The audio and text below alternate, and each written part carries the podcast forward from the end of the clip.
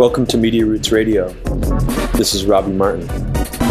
It's just going to be me today hosting the show, but we have a very special guest, a great journalist and writer I've been speaking a lot with recently.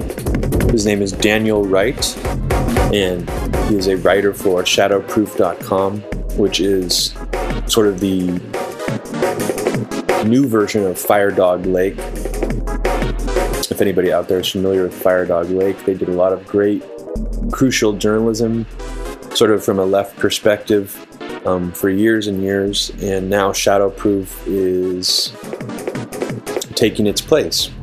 And I recommend everybody go to Shadowproof, um, even donate if you can. They have a even a new section up on the website called New Cold War, sort of tracking a lot of the Russia Syria news coming out, and it's it's all from a really intelligent perspective. So please go check that out.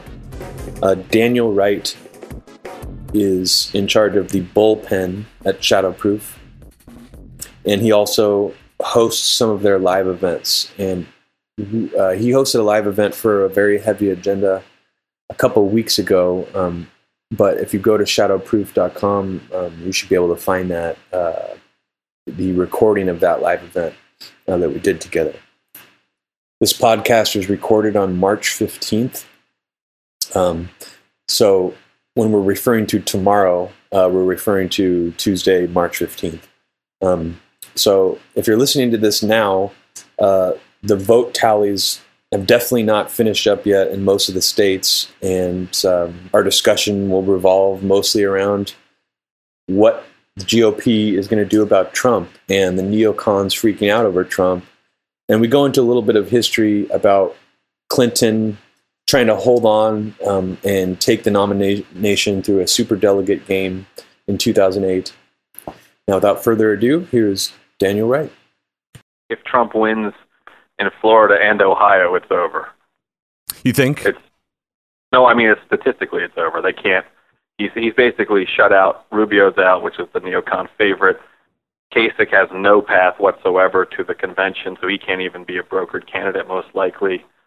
I mean, he's been, t- you know, Kasich's been telling everybody, you know, I'm the guy who can win Ohio. He's the governor of Ohio. If he loses Ohio, if Trump clears both Florida and Ohio tomorrow, which are unlike these other states, winner take all. So you get 40%, like he's been getting elsewhere you get all the delegates.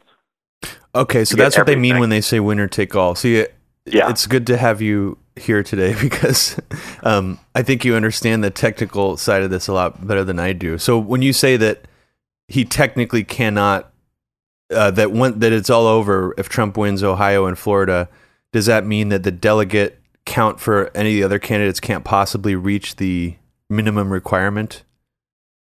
Of like a thousand. Right. I believe that is true. The only person who's in in, in um, who can catch him, in theory, is Ted Cruz.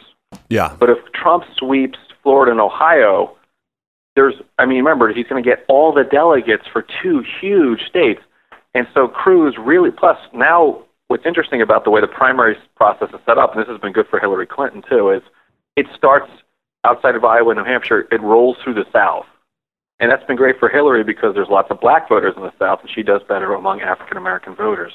But it's been great. But it also means Cruz has lost a bunch of the South, and the only way the math works for him is if he won all the South, because he's going to do terrible in the North, typically, because he's extremely conservative.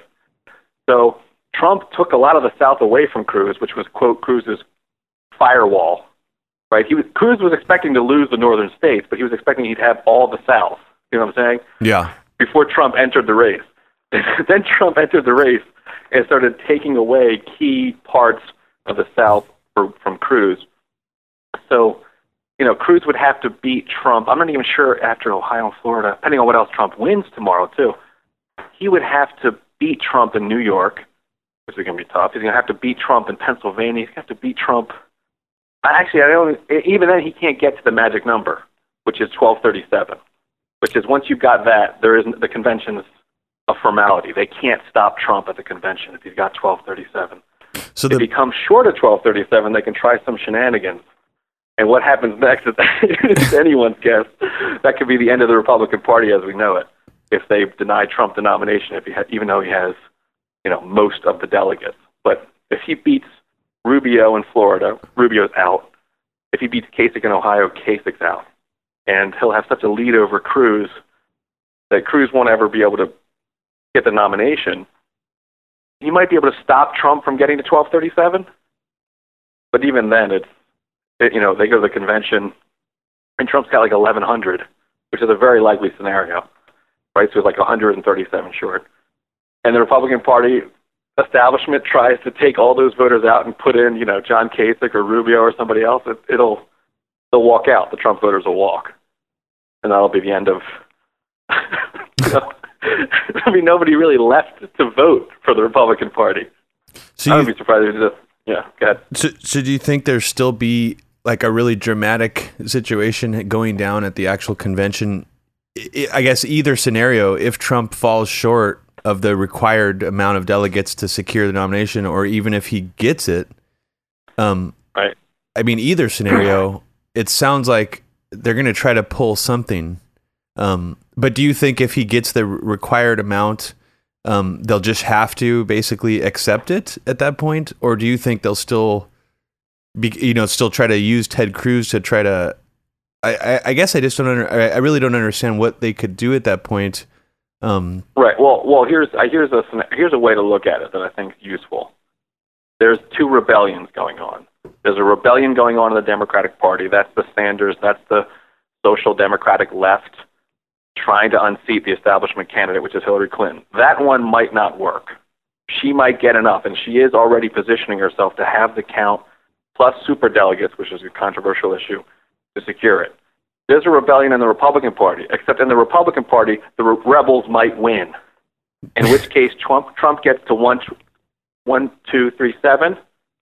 What happens? What will likely happen then is the establishment will walk. Which will be very you know strange. Yeah, no, I mean that. Yeah, the establishment will walk because there's really not much under the rules they can do.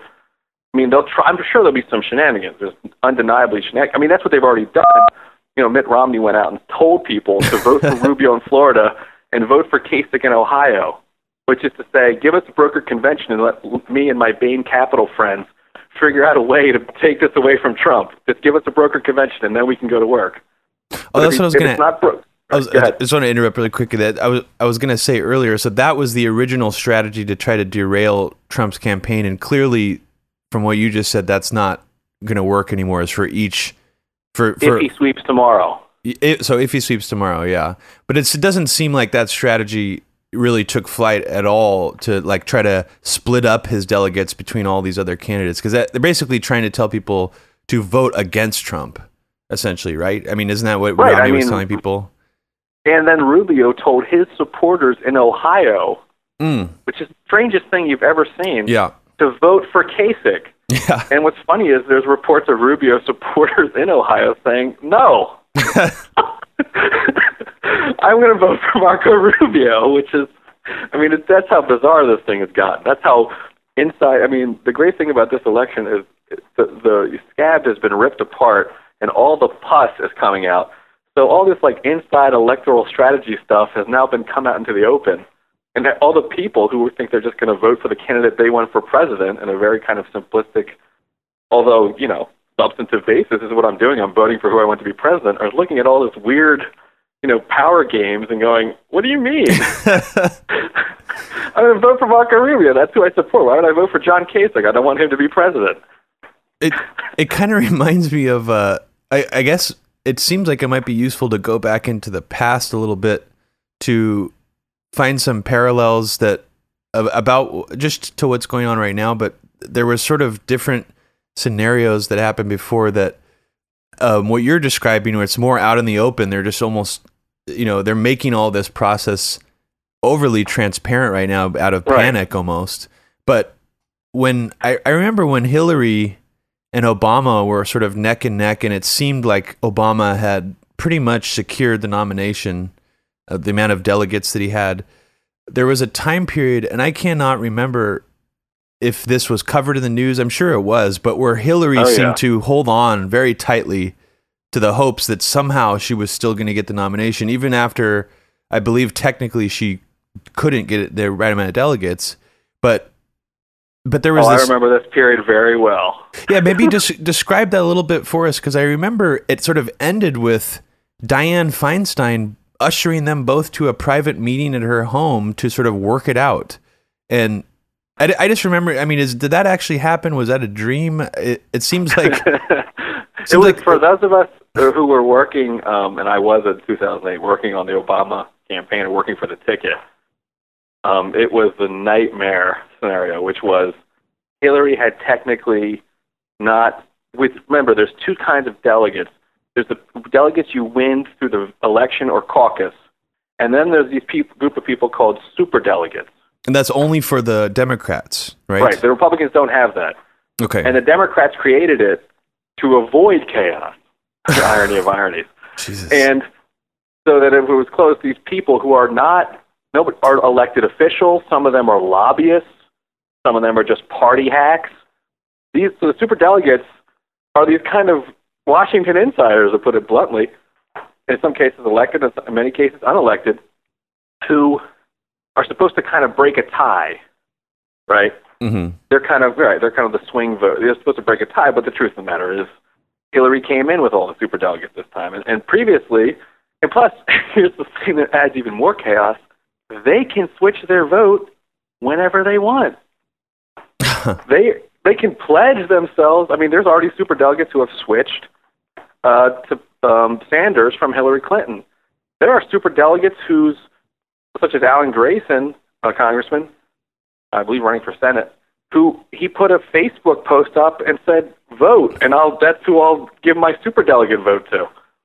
Like it's a, it is such a nightmare. So what happened was Hillary Clinton thought she could beat, kind of beat the system by really after the elections had more or less run their course, play a super delegate game because she had like this is why 2008 is that's so funny. She was the inevitable candidate, so all these super delegates, thinking she was inevitable, got on board. And so by the by the time it was over and Barack Obama had won more, he had won more pledged, you know, more delegates from the vote in caucuses, primaries and caucuses. She was going to try to steal it, essentially, not steal it, but she was going to try to. Well, uh, it's kind of this weird space under the rules. She can try to push. She's going to try to win it via super delegate.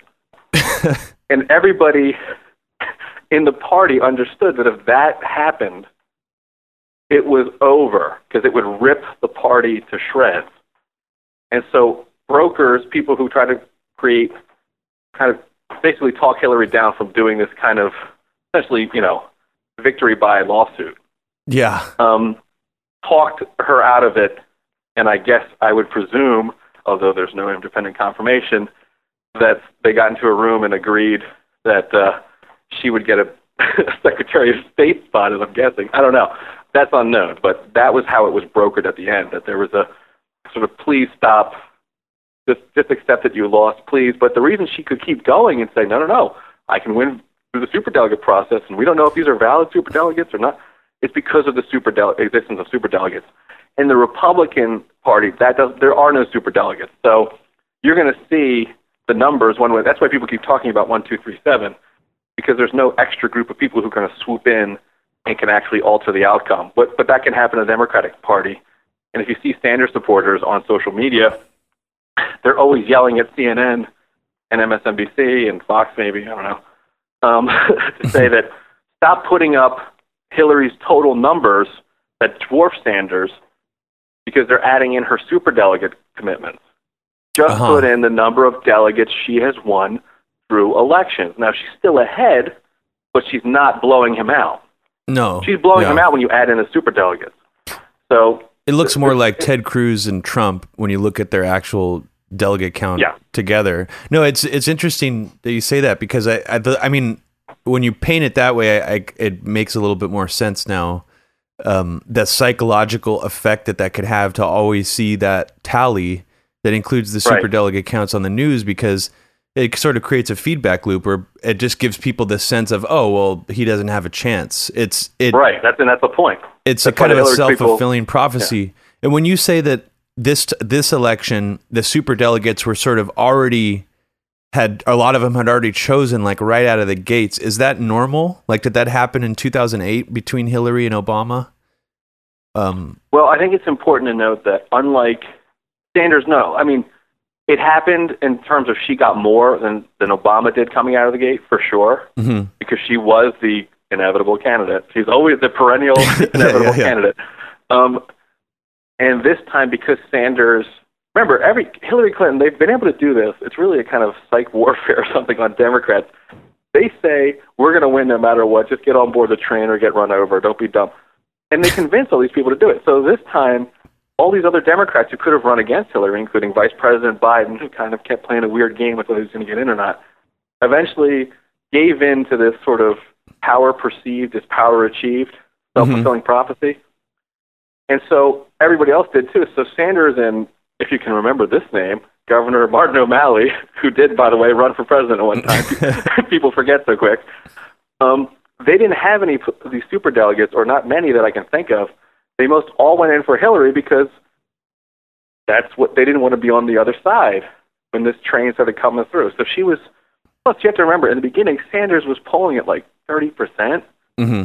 not even. He was considered a complete not just an outsider, but like uh, this guy's a socialist. Americans hate socialists. This is a joke. He's just running because he's, you know, this is he's just this crank. he's not going to win anybody over. So they mostly all went for Hillary already. Like I said, they can change their mind, and that has happened. But they mostly, you know, the party. It is the establishment. It's it's such a naked display of establishment power. And it's I don't know if you want to get into the history of this, but you know, the Democratic Party had its own implosion that the Republicans might have this year when the McGovern campaign uh, took over, right? Lots of people bolted from the party itself. But many of the tr- trade unions, I mean, the AFL-CIO said, he, you know, George McGovern is an apologist for the socialist world, and they and the Teamsters uh, went the other way. They endorsed uh, Nixon, or they or they went. I had one. I definitely definitely endorsed in '72, but that was part of some deal with getting Hoffa pardoned. I forget what. But they, there was this big so they said, okay, we're going to reform it to make sure we don't have any more chaos. We're going to create this system that allows us to make sure if there's any question, we'll just settle it before we'll have a very stable party system. And of course, what happens is everybody who's anti-establishment gets even more pissed off when they see superdelegates because they think, geez, not only are we not, not only is the establishment, you know, not only is the DNC not being fair, like for example the way people feel about the debates were initially set up with Debbie Wasserman Schultz. But now even if we vote for our preferred candidate, these other people who had nothing to do with the election are going to decide the outcome. So I I, I don't know. It, the Republicans don't have that though. So even I mean I'm sure right now they wish they did. The, the RNC does at least. Oh, I'm sure. Yeah. Oh, yeah, definitely. but so that's so that's been going ever since the McGovern campaign. The super I, I believe that's when the reforms were made. Yeah, there used to. I mean, it used to be. You could. Here's the thing. I guess we could say in favor of some of the people who say we've made progress. It used to actually be even worse than this. oh, really? It used to be even more back room. So uh, you know, um, particularly with the Democratic Party, but so you're saying so on a technical level, at least now it's it's known that they have this these super delegates and they really make the decisions. Not it's not done. Or that secret. they have this amount of influence and power. Yeah. Over elections, they're not really party to. Now, just just for the people listening, is there anywhere you can find a list of every super delegate and their names and who they are? Yes, it should be I mean, I don't know off the top of my head, but it should be like. But it's not private information. It's it's. Oh no no no! It's a public. No no. This is official party. Uh, this is official an official party designation. Mm-hmm. They're mostly, like I said, elected officials. Not all. Um, some of them are just party hacks, and you know it's important that it's official because in the event of a total disaster, as was happened in 2008 from one perspective, you know, it, it can get into litigation. So you're it's an official position.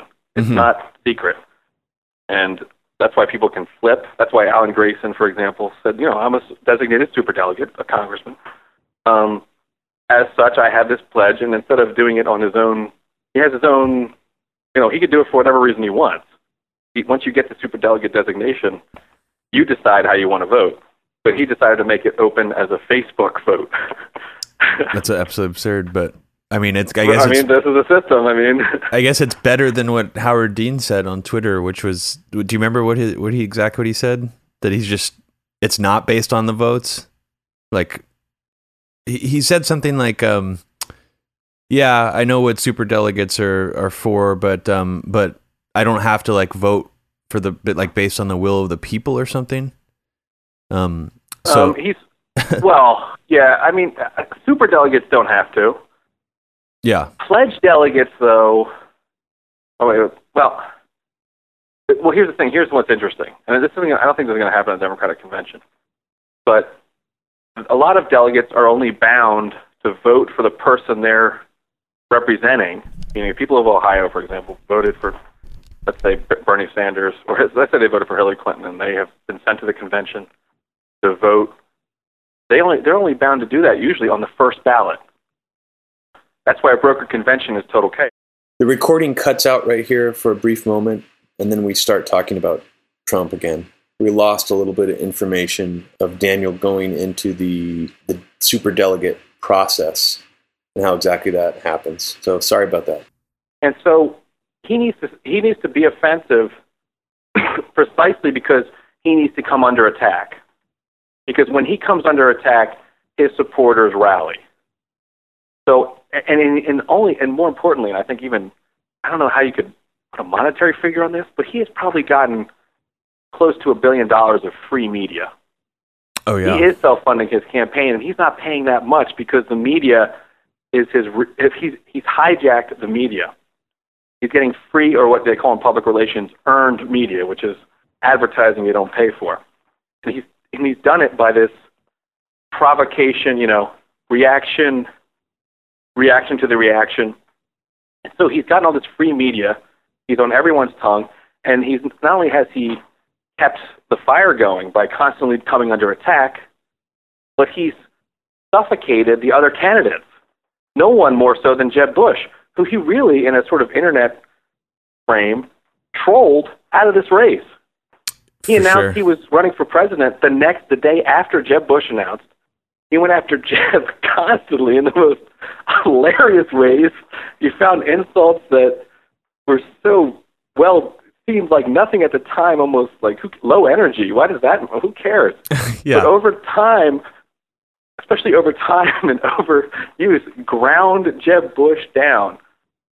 And, the, and and all through this, all the media talking about is Trump. So I don't think Trump is upset by the GOP establishment attacking him. I think he kind of needs them to attack him because he understands, and as did every campaign, including the Cruz campaign, that this is the GOP voter base is furious with their life. There could be a lot of different reasons. Part of it could be trading and jobs. Part of it could be demographic anxiety about uh, whites becoming a minority. Part of it could be just a genuine malaise, fatigue in the Middle East. It could be a b- bunch of different things. But they're furious, or more, or talking about the Tea Party, they had the Tea Party revolution. They took over Congress, and they don't feel like they got anything. So he taps into that, and and that's his validator. That he's being attacked by Mitt Romney, he couldn't have. He would have paid for that. That's exactly who he wants to attack him. and then he gets to go up there and say, "This guy's a loser." And every and every Republican who looks at the White House and sees that it's still occupied Barack, by Barack Obama goes, "Yeah, Mitt Romney is a loser." and he's not like us. So I think he needs the establishment to attack him. I don't think it's hurting him. I think he's hurt by people thinking about his what his candidacy is actually about. Because if you look at it, there's not much there. No, there like isn't. Fox News takedown said, you know, waste, fraud, and abuse. That's penny. That's nothing. Like that's not a real budget strategy. You keep talking about how much debt we have. Waste, fraud, and abuse is. I mean, it's great to talk get rid of waste, fraud, and abuse. Everyone's for that, but that's going to save you like ten or twenty billion dollars. You're talking about you get like hundreds of billions under control. He just goes waste, fraud, and abuse. That's what we're doing. The Washington insiders, and everybody goes, what? And if he keep, but he keeps going. But you know, Chris Wallace of Fox News can only ask him the question three times, show a video, show some graphs, then he's got to move on. So if Trump just keeps saying the same thing over and over again, he eventually has to kind of throw in the towel and go to the next question. Uh, yeah, no, I, I was I thought that was interesting to watch that that debate specifically because um, it actually seemed like Fox was doing good journalism uh, in terms of like the the specific things they were trying to pin him down on, um, which is unusual in the sense that most of the time they never ask these politicians very specific questions like that that sort of point out their hypocrisies. They kind of tried to do it to other candidates to seem fair, like Marco Rubio, but they were definitely honing in on Trump. Um, I, I, I kind of as like their last, you know, attempt to to sort of derail him. Um, I was impressed right. actually what, of what kind of questions Chris Wallace and Megyn Kelly were throwing at him, and I was equally impressed by Trump having really no answer at all and still sort of slithering out of the question and not seeming hurt by that afterwards. Right. Um, well, and, right, and important to note, and I think this is something even Trump's critics would acknowledge, including myself. Fox News, Roger Ailes, Rupert Murdoch have been against Trump from day one. Every Fox debate, they've tried to take him down. Mm-hmm. In fact, they've been so mean to him that he strategically, and I think a brilliant, brilliant move, dropped out of the Iowa debate right before it happened because of uh, public. He blamed the public statement on it, but truth be told, he was tired of getting hit, and he, I, I imagine he was kind of thinking it's not in his interest to keep doing it. But they have been against him the entire time. So, and it's naked now. It's so naked. It's I mean, it only seems, like that debate was so clearly they were out to get him. Mm-hmm. And what he proved was that it doesn't matter that Fox News sometimes acts like a journalistic organization the audience doesn't care. And Fox has made an entire career or entire, I guess, organizational history, and with much success, relying on people's ignorance. And so they're kind of they're kind of eaten by their own monster. They're kind of bit by their own dog. And so Trump knows the Fo- knows how to play the Fox audience better than Fox News does. And you have all these people up there like Megyn Kelly Chris Wallace, all these kind of phony journalists coming up there and pretending that they're real journalists. They're going to say, okay, fine, we're going to really, you know, Chris Wallace, I'm really going to be channel my dad here in 60 minutes, Mike Wallace, and I'm really going to go after him. And they finally do it, and no one cares. No. no, and, I, and it, I think it, it had come out right after that debate that um, that Fox News sort of internally, maybe it even came from Roger Ailes himself, uh, announced through their company. I don't know if it was a. I I, I should pull this article up because it might have been a memo or might have actually been something that somebody said in public. But it would. They're basically saying that um, they were deciding to stop giving prominent and favorable coverage to Marco Rubio, uh, which means that the whole right. time they were giving favorable and prominent coverage to a candidate who hadn't won any uh, state yet. Um, I think he won Minnesota. Is that the only state that he won? Well, he won Minnesota. Now he's won Puerto Rico. Okay, so um, so a candidate who was who was polling very low, they decided to uh, just give prominent and favorable coverage to. Um, so that's I mean that's a hilarious admission in and of itself because he's clearly the neocon candidate, um, and they propped him up way past his sort of uh, you know his uh, the, his freshness period. Um, but right, and it's, he's the dog food problem. You know, in, in advertising and marketing, it's there's something called the dog food problem, which is it's the best ingredients, it's the best packaging, it's the best quality, it's the best price. The only problem with the dog food is the dog won't eat it, and that's the problem with Marco Rubio. He's the most, you know, he's very disciplined. He's a talented public speaker. His resume is not great, but it's not bad either. The problem is the voters won't vote for him. So they got to dump the product. And that's kind of what I took from the Ailes. You know, we've been trying to sell this dog food, but the dogs won't eat it. Yeah. So we've kind of got to cut our losses here. Exactly, because to someone like Roger Ailes and Murdoch, it's all about ratings ultimately and and viewers um, and relevance. Yeah, if you're if you're exactly. picking the candidate out who can't exactly. get any votes, you're irrelevant. And not only that, people know you're irrelevant. Mm-hmm. That's, that's what they. That's the real problem and, and I think that's part of why we saw Fox News embrace some of the Tea Party energy for so long. Like they would have Rand Paul on a lot, and it almost, in a weird way, like seemed to influence a lot of the pundits on Fox News, like Sean Hannity. um, and other some of the other pundits for Fox News were kind of you know getting on the same page as as Rand Paul's anti-interventionist bent um, on and off. I mean, especially Libya. That that sort yeah. of got absorbed permanently into the Republican Party, where now you even see Ted Cruz acting like that was a wrong-headed military intervention. Um, but I wanted to I wanted to uh, to turn a little bit to the idea of um, when the you know the GOP, the establishment GOP, of course, is trying to stop Trump. Um, but the first thing I noticed, um, and I don't know if there was anything that came out before this, but uh, that Robert Kagan editorial in the Washington Post uh, describing Trump as the Frankenstein monster that the GOP had created and, and lost control over um, seemed to be. Uh, it almost seemed to be like a canary in the coal mine uh, experiment on his behalf, going out before most or pretty much any re- establishment Republicans or neocons to essentially announce uh, that he's refusing to vote for Trump, and then he'll even vote for Hillary Clinton if Trump is the nominee. Um, yeah, twist his arm. Yeah. So, w- was that the first thing that you saw that really signaled this freak out, or was there were there whispers before that they were really going to freak out this much? It was clear that Trump's there was a there was articles already about Trump's foreign policy. One was written by a, a neocon journalist uh, over at the Bloomberg View, Josh Rogin, who frequently uh, co-writes articles with Eli Lake. Um, and there was other murmurings about Trump's positions. I mean, Trump is just Trump. Trump genuinely threatens them in all sorts of odd ways. Uh, Ron Paul, Rand Paul, for before he signed that Iran letter for some reason, uh, and got trolled into self-destruction. I would argue with Rand Paul. Yeah, they were they're a frontal assault on the neocons. In fact, they usually use the term neocon when they're making their assault.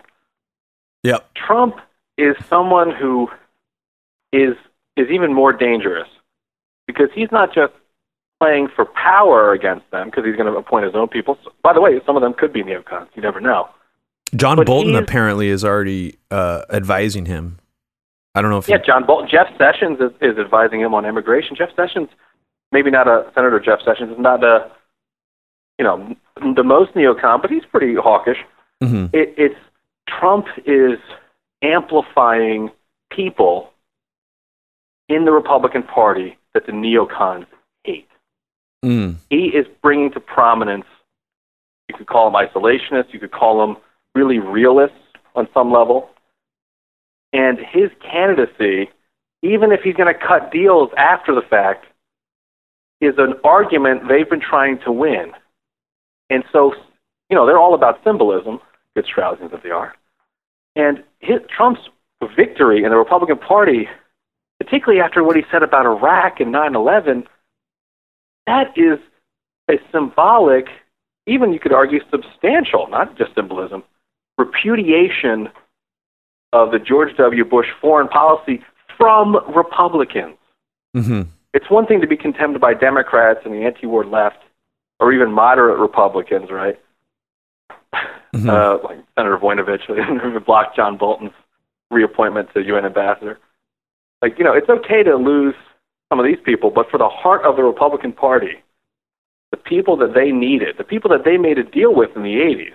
Remember, the moral majority was the attack arm of, or the not the attack arm, but the the sort of mobilizing force of the neocon intellectual class. In fact, in that film that we've both seen that we love, Power of Nightmares, um, I forget who said it, but he said it was like when Stalin told talk to the Pope. He said, you know, how many divisions do you have? And the guy said, well, this is like our divisions now. We have this moral majority. We have these Republican voters who are aligned with our foreign policy views, and we're very strong. Trump's ascendancy based on what he's saying at least, let alone what he's going to do, that's a separate question, is a public repudiation of neoconservatives. So they really can't stand next to him because he's basically condemning them, and people are saying they like it. that's what scares them even more. So I don't think they can really make a deal with Trump. They can blame it on racism and all sorts of stuff, but that's that's irrelevant to them. So it's it's yeah. No, I mean, uh, the the Robert Kagan editorial. I mean, that's my that was my read of it too. That that the, the, he's basically saying that bigotry, Islamophobia, and all these other things that Trump has been courting is sort of the main reasons why he thinks that the Republicans should distance themselves from him. Um, but what you're saying is that that symbolically Trump represents a repudiation of neoconservative ideology, um, whereas the the Pauls were more of a frontal assault, directly facing head on neocon ideology, even using the language. Um, but I guess go a little bit more into that. Like, what besides what Trump has said about 9/11 in Iraq, which got a lot of uh, like play in the media, but really didn't take up very much space in his whole chronology of his campaign so far. Like he hasn't really talked much about Iraq in his, you know, rallies and things like that. So I guess go into that yeah. a little bit in more detail. Like what what what it's about him? that he's yeah, it's not that just that he's attacking Iraq, it's the way he's attacking Iraq. So, you know, a lot of people say, for example, Hillary Clinton will say, you know, we, we, we were mistaken on intelligence. Now, that is the complete cop out of an ideological point, which is just to say it wasn't a bad idea, we just did it wrong. Yeah. Trump is attacking the Iraq war in a very insidious way. He is saying we, we lost all these lives, we destroyed all this country, it's led to the current situation, and, quote, we got nothing, unquote. And if you look at the, the Josh Rogin write up, you'll see that what Trump says, and it's a key paragraph, I remember I pulled it from one of the things I wrote, is Trump does not believe in spreading democracy, and he doesn't believe in it not because he's, you know, sort of on the left and has an internationalism that might look at it a different way, but because he just doesn't care about spreading democracy. He thinks it's a dumb goal. Now that is a powerful, believe it or not, as simplistic as that is, that is a powerful systemic critique of neoconservatism, which is America should always have this, you know, this, this allows them to make common cause with humanitarian interventionist, liberal internationalism. Yep. Is that it should always, what Trump is doing is he has an isolationism, but he's not doing a deal with one of those groups. He's, he's partnering with the realist school, which is the real threat to neoconservatives, unless you think the empire is going to come down.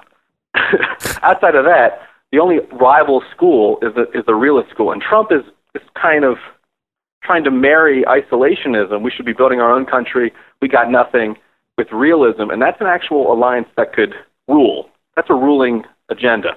I don't know if he's going to do that, but he's rhetorically there. And that's what Rogin's kind of, as a neoconservative, war, you know, warning about. He's like, this is a big divergence in the article. This is a big divergence from typical American rhetoric which is that we care about spreading democracy, we care about human rights. You know, this guy's out here saying we don't care about any of that, which you know, of course is true, but it's to start from that perspective really writes the neoconservatives out of the game. With Hillary, they have a chance because they always know how to reframe their policy objectives as liberal interventionism. They always know how to do that, and they always find these kind of dupes to do it with. So Absolutely. they have a seat at the table with Hillary Clinton. It sounds like, even rhetorically, just on the basic level, they're not going to be driving a Trump foreign policy. They might not even be in the room.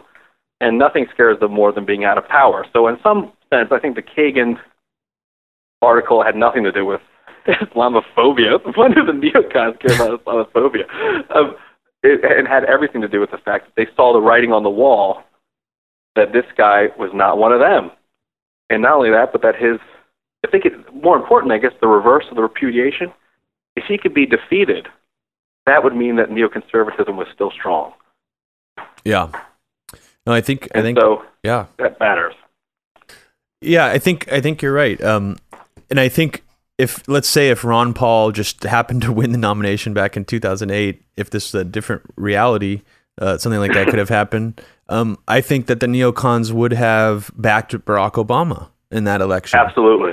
Um, it would have been different than what we're seeing now.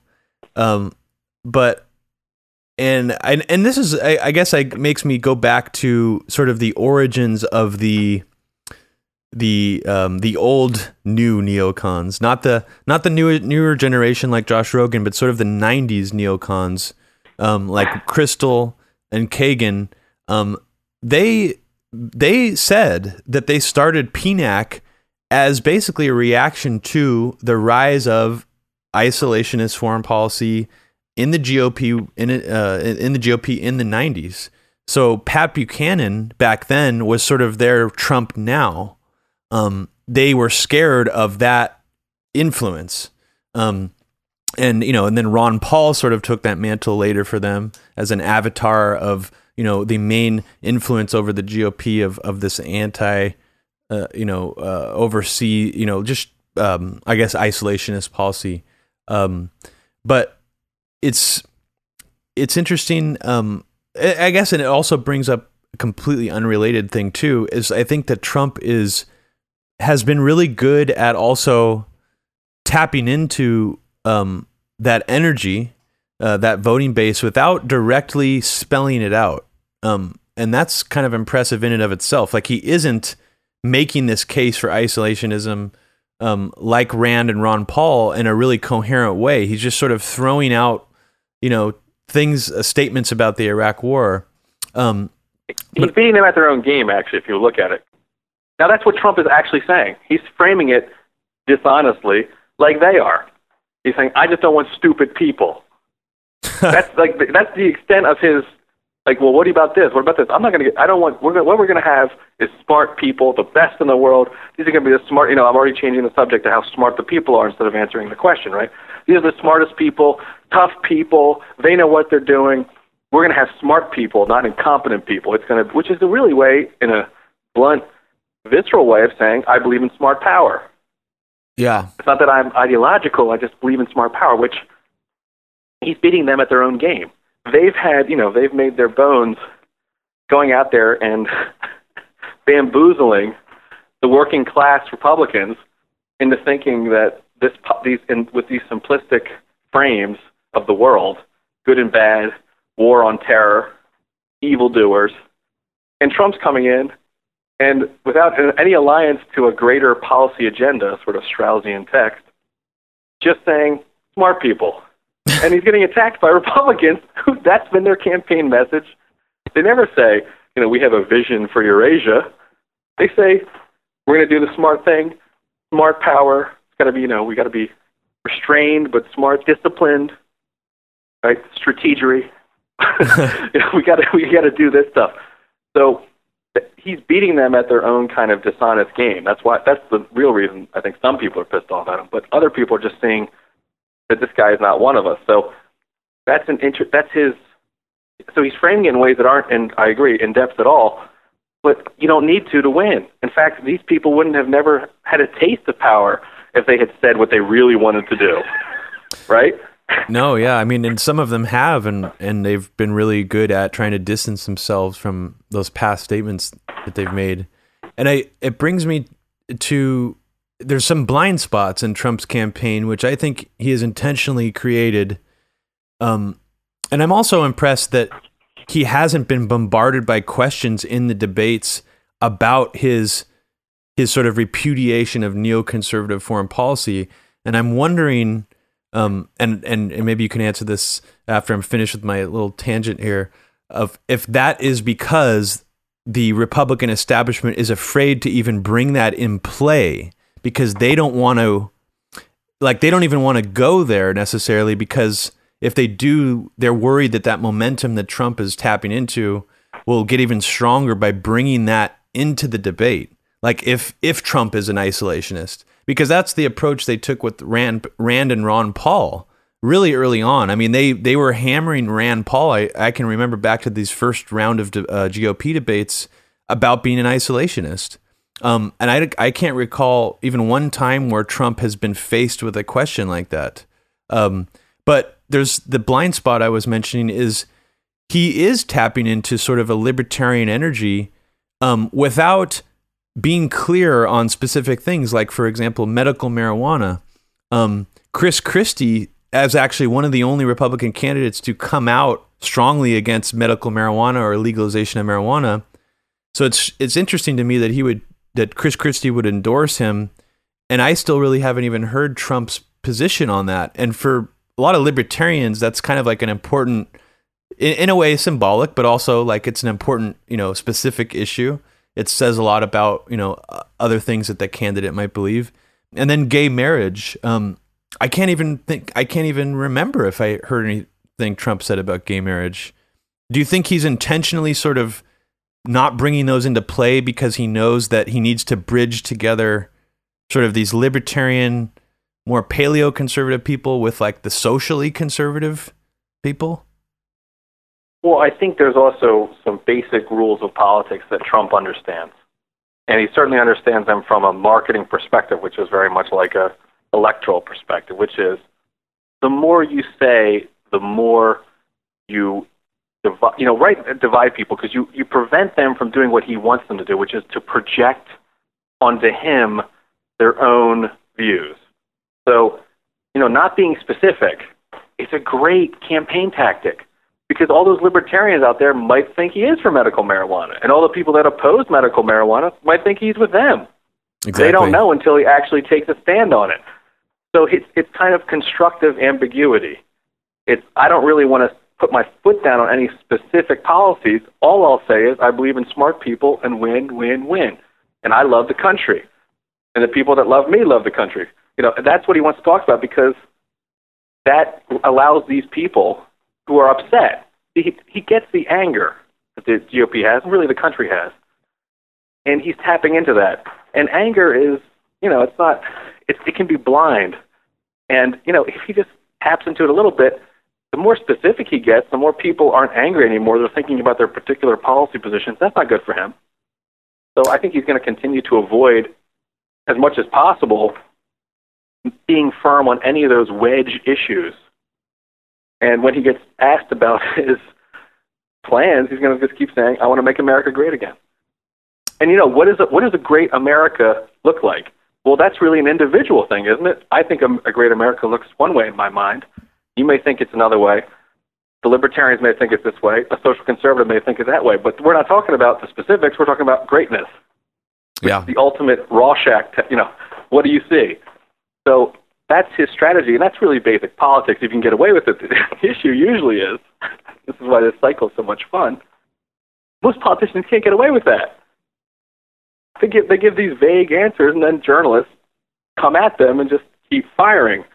And Trump can not only withstand the bullets, he is he will just keep changing the conversation. He'll say really outrageous things that will outrage everybody else but Republican primary voters. I want to build a wall. Okay. oh, the Mexican government says they won't pay for it. You know what? It just got 10 feet higher. like, this is a, what do you even say to that? You know, no other politician can get away with it, but he's his own he's playing the media. He's he's playing the media just as much as the voters. And I think the media is so cynical they're willing to go along with it. Or or or they can't resist it. You know. They let him call in show. That was that's a big I, I see Media Matters we took issue with that today finally that, you know, usually have to show up to do an interview and on camera. He'll just call in. So they'll do like twenty different shows. That that's they're breaking all their own well, it's not necessarily a rule, but really just to let people call in like call in uh, call into the show. So he he knows how to play the media, I think, better than any other candidate because of his reality TV background and growing up in New York tabloid media. And so he's just going to keep letting people project onto him, particularly Republican voters, primary voters. And I don't think he'll take a position on any of those issues unless he absolutely has to. And that's one of the reasons why he's doing so well because there's a lot of people who probably have completely opposite views, but both think Trump's on their side. No, I I, I definitely think uh, that's happening, and I've it's interesting that a lot of the a lot of his supporters who are, tend to be more conservative, on and who maybe even were Bush supporters, um, I didn't see any of them really commenting on on his statements about 9-11 or Iraq. Um, I I feel like for them it was maybe just convenient to ignore it completely. Um, and I just thought that was interesting because, uh, you know, you would think that that might have turned off a lot of those people to to him, um, but it's that sort of vague uh, political uh, dance he's doing where um, you know, he wasn't even really concrete on that, even though it was a strong statement. Um, it seemed more directed at like an, it almost seemed like more of as like a personal insult at Jeb Bush, and it, it was, and it really sh- had a really strong effect on, on on Jeb and and the perception of Jeb. But yeah, nobody really nobody really broke that down. Um, you know, people like how do you square that with the idea that he wants to, you know, uh, ban all Muslims from immigrating into the country? It's like it's he's he's he's planting both feet, you know, in totally different sides of the political spectrum sometimes. And uh, what was I going to say about? Oh, the the the whole the whole uh, racism, white supremacy angle. I feel like, um, part of me does think he is courting people like that. But then you really have to realize that the Republican Party as a whole has been courting people like that for a long time. It's not unique to Trump. Um, they've figured out, you know, um, sort of messaging or, or, or sort of hints to throw out Dog there. Whistles. Exactly. Yeah. It's a better, better word. Um, and I feel like the only thing Trump is doing differently is he's getting a lot of momentum more than maybe some of these previous candidates, but he's maybe a little more extreme and brash in his rhetoric. But is it really that different in terms of courting white supremacists and racists and anti immigrant people in this country than previous GOP candidates? No, and there's actually it's it's really interesting is that um, it, I kind of want to like two two things you said that I think are interesting and worth commenting on. So one is people don't bring up Iraq because they're afraid. They're afraid because if they bring up Iraq to try to defend it, they're afraid that Trump attacking it will hurt their own credibility. They don't want to put U.S. you know Republican neoconservative foreign policy on trial. Mm-hmm. They don't want to put it on trial because if it goes on trial and it loses, they're screwed. it's very clear that they don't want a clear repudiation. They want to fudge it because then they can still say, well, you don't know. The people, American people believe in freedom. So, you know, we, we can we can do this next uh, foreign policy adventure. If they put it on trial and it loses, you know, that's a little sketchy. So they're probably a little afraid to do that. But what's important is, you know, Pat Buchanan. It's so interesting that this this this memo came out, and it it was was from a, a advisor to Pat Buchanan called Samuel Francis. And what he was telling Buchanan when he was going up against the Republican establishment, which included neocons by that time, was look, why don't you just drop this conservative crap? Nobody believes this. None of these white working class voters that are voting Republican are voting for the Republican Party because they really agree with William F. Buckley. They're voting for the Republican Party because they think it's going to protect white privilege. They think it's going to protect the national identity think it's going to protect them. That's why they're voting Republicans. They're voting because they don't like these other people. Right? These are so-called Reagan Democrats, partly, that Bill Clinton courted in some really nasty ways that are coming back to haunt Hillary of all people. So just drop it. Why don't you just say you're for Social Security, you're for Medicare. Why do you care? But you're also for national identity. And Buchanan didn't do it, right? So Trump is, on the one hand, I think, pl- dropping a lot of the conservatism, orthodoxy that only like a hundred people believe in. They all happen to write for the you know New York Times and National Review, but there's not that many of them. The, the average Republican voter does not give a flying crap about you know limited government. They don't even care. Mm-hmm. It's not. It doesn't move them at all. But what used to happen, and this is there's actually this audio of this from Lee Atwater, who was the political mastermind who kind of created the modern GOP, uh, chief mentor to Karl Rove, all the rest of it. And he said, you know, we used to just say racial slurs. I'm not going to use it here, but the N word, N word, N word. We couldn't do that anymore after civil rights. So we started talking about welfare and tax cuts, and we got increasingly abstract. so by the time people are talking about cutting the budget, it's a racial overture that has no racial language. Yeah. This is what Lee Atwater said. So Trump is kind of reversing the process. Instead of talking about personal responsibility, wink, wink. He's talking about, hey, we don't want these, we want these, we don't want these Mexican rapists up in our country. We don't want these lazy people. You know, we don't want, we want to build a wall. We want we need to have a country again. We need to, you know, he's dropping a lot of the pretense. Yep. The entire intellectual architecture, superstructure, really, sit on top of racial appeals to white working class voters. He's gotten rid of all of it and going right to the root. And it's very moving for the people who always wanted that anyway. They never cared about limited government. They never cared about Edmund Burke or William F. Buckley or conservative intellectuals. Or, they don't care. So he's reaching them directly. And that's also what's pissing off conservatives because what they're learning, particularly the D.C. conservative set, is that nobody really agrees with them in the Republican Party. Yeah. So the Republican Party does not have this orthodox view, which, by the way, is wrong anyway, just as a side note. they do not have this sort of religion of conservatism. They don't have it. They never had it. And that's what this advisor tried to tell Pat Buchanan, but Pat Buchanan wouldn't go along with it, maybe because he was a real conservative, I don't know. But Trump is dropping all pretense. I'm making an ethno nationalistic argument and almost extremely clear, like, you know, just a little bit of fudge on it, but almost explicitly. Whereas the Republican Party has developed an entire message machine of abstracting that and making it very unclear what exactly they're saying when they're saying things. So I think Trump is kind of he's kind of just exposing that, and that's also infuriating people. And we put up this whole, you know, it took 20 years to develop this sort of Orwellian language around race and money. you know, and he just building on Ronald Reagan. And, yeah, well, and he's burning the whole thing down. and it's um, what it's also revealed is that this has been the core of the Republican Party since the civil rights movement. The core of the Republican Party is a demographic, a white demographic, that is antagonistic towards social programs, not because they oppose government spending, but because they oppose government spending for certain people. Yep. They don't oppose it for themselves. And that's what Trump's exposing, and that's not what, you know, the conservative establishment or conservative intellectuals want people to believe. They want people to believe these people actually believe in a sort of, you know, contract for America, and it's not true. It was never true. And so it's kind of an existential crisis for them, and it's fun to watch them write about it because they're so losing their minds.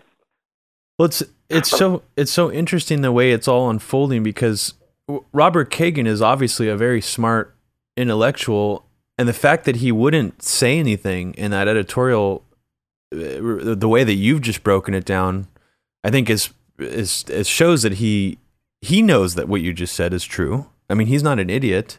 Um, you would have to be in total denial if you don't agree that the core of the GOP has been that, and then has just been um, sort of, you know, uh, like all this Orwellian language has been piled on top of it um, to make it less racist seeming. Uh, and I don't believe for a second that he um, that he thinks that Trump is some, uh, you know, uh, big aberration from that aspect of the GOP. So what I'm wondering is why aren't even more Democrats talking about I feel like Democrats are missing an opportunity right now to really break down sort of this history of the GOP and what Trump really is. And instead I see a lot of people from the left almost in a weird way falling for the anti-Trump Republican messaging where a lot of them are pointing at Trump in the same like they're alarmed by Trump like compared to Cruz and Rubio in a way that doesn't really make sense um, to me at least. Uh, and I'm just wondering, like, how do you feel about that? Do you think that a lot of Democrats and liberals are seeing the same things that you just described, or are they falling into this idea that um, Trump is so much scarier than Rubio and Cruz, and he is this blatant white supremacist, whereas you know the rest of the Republican Party might have, you know, they might be bad, but they're not this bad. You know, they're not this crazy and scary. What are your thoughts on that?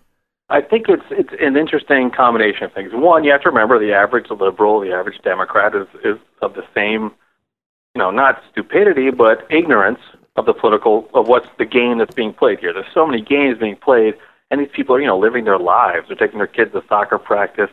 They're looking at their. I mean, they don't have time to figure out all the little three-dimensional chess that's going on. So I think there's some people who are just generally looking at an image and having a response. in the true Pavlovian sense. They're seeing rallies where people are raising their hand in a vaguely fascistic way, or maybe not so vaguely, and they're responding by having that response.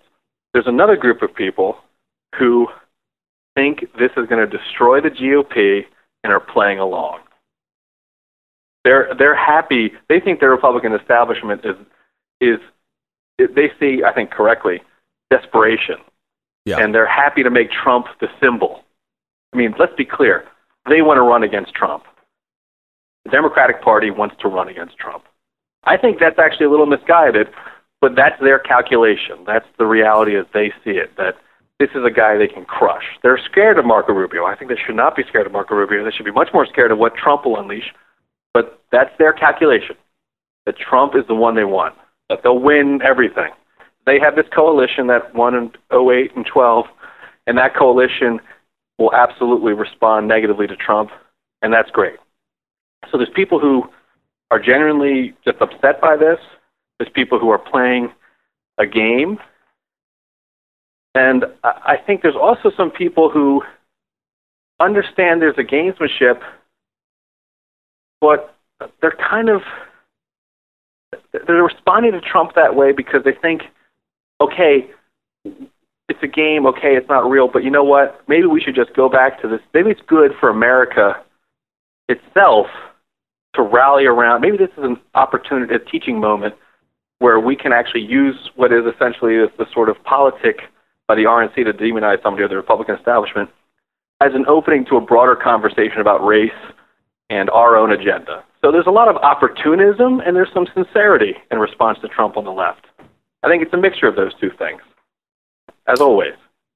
Yeah, I, I, I definitely would agree with that. Um, there, I mean, and it's undeniable. I mean, I, I, you know, I thought maybe at first this the media going after Trump for this white supremacy thing was purely a manufactured sort of like you know last ditch effort to destroy him.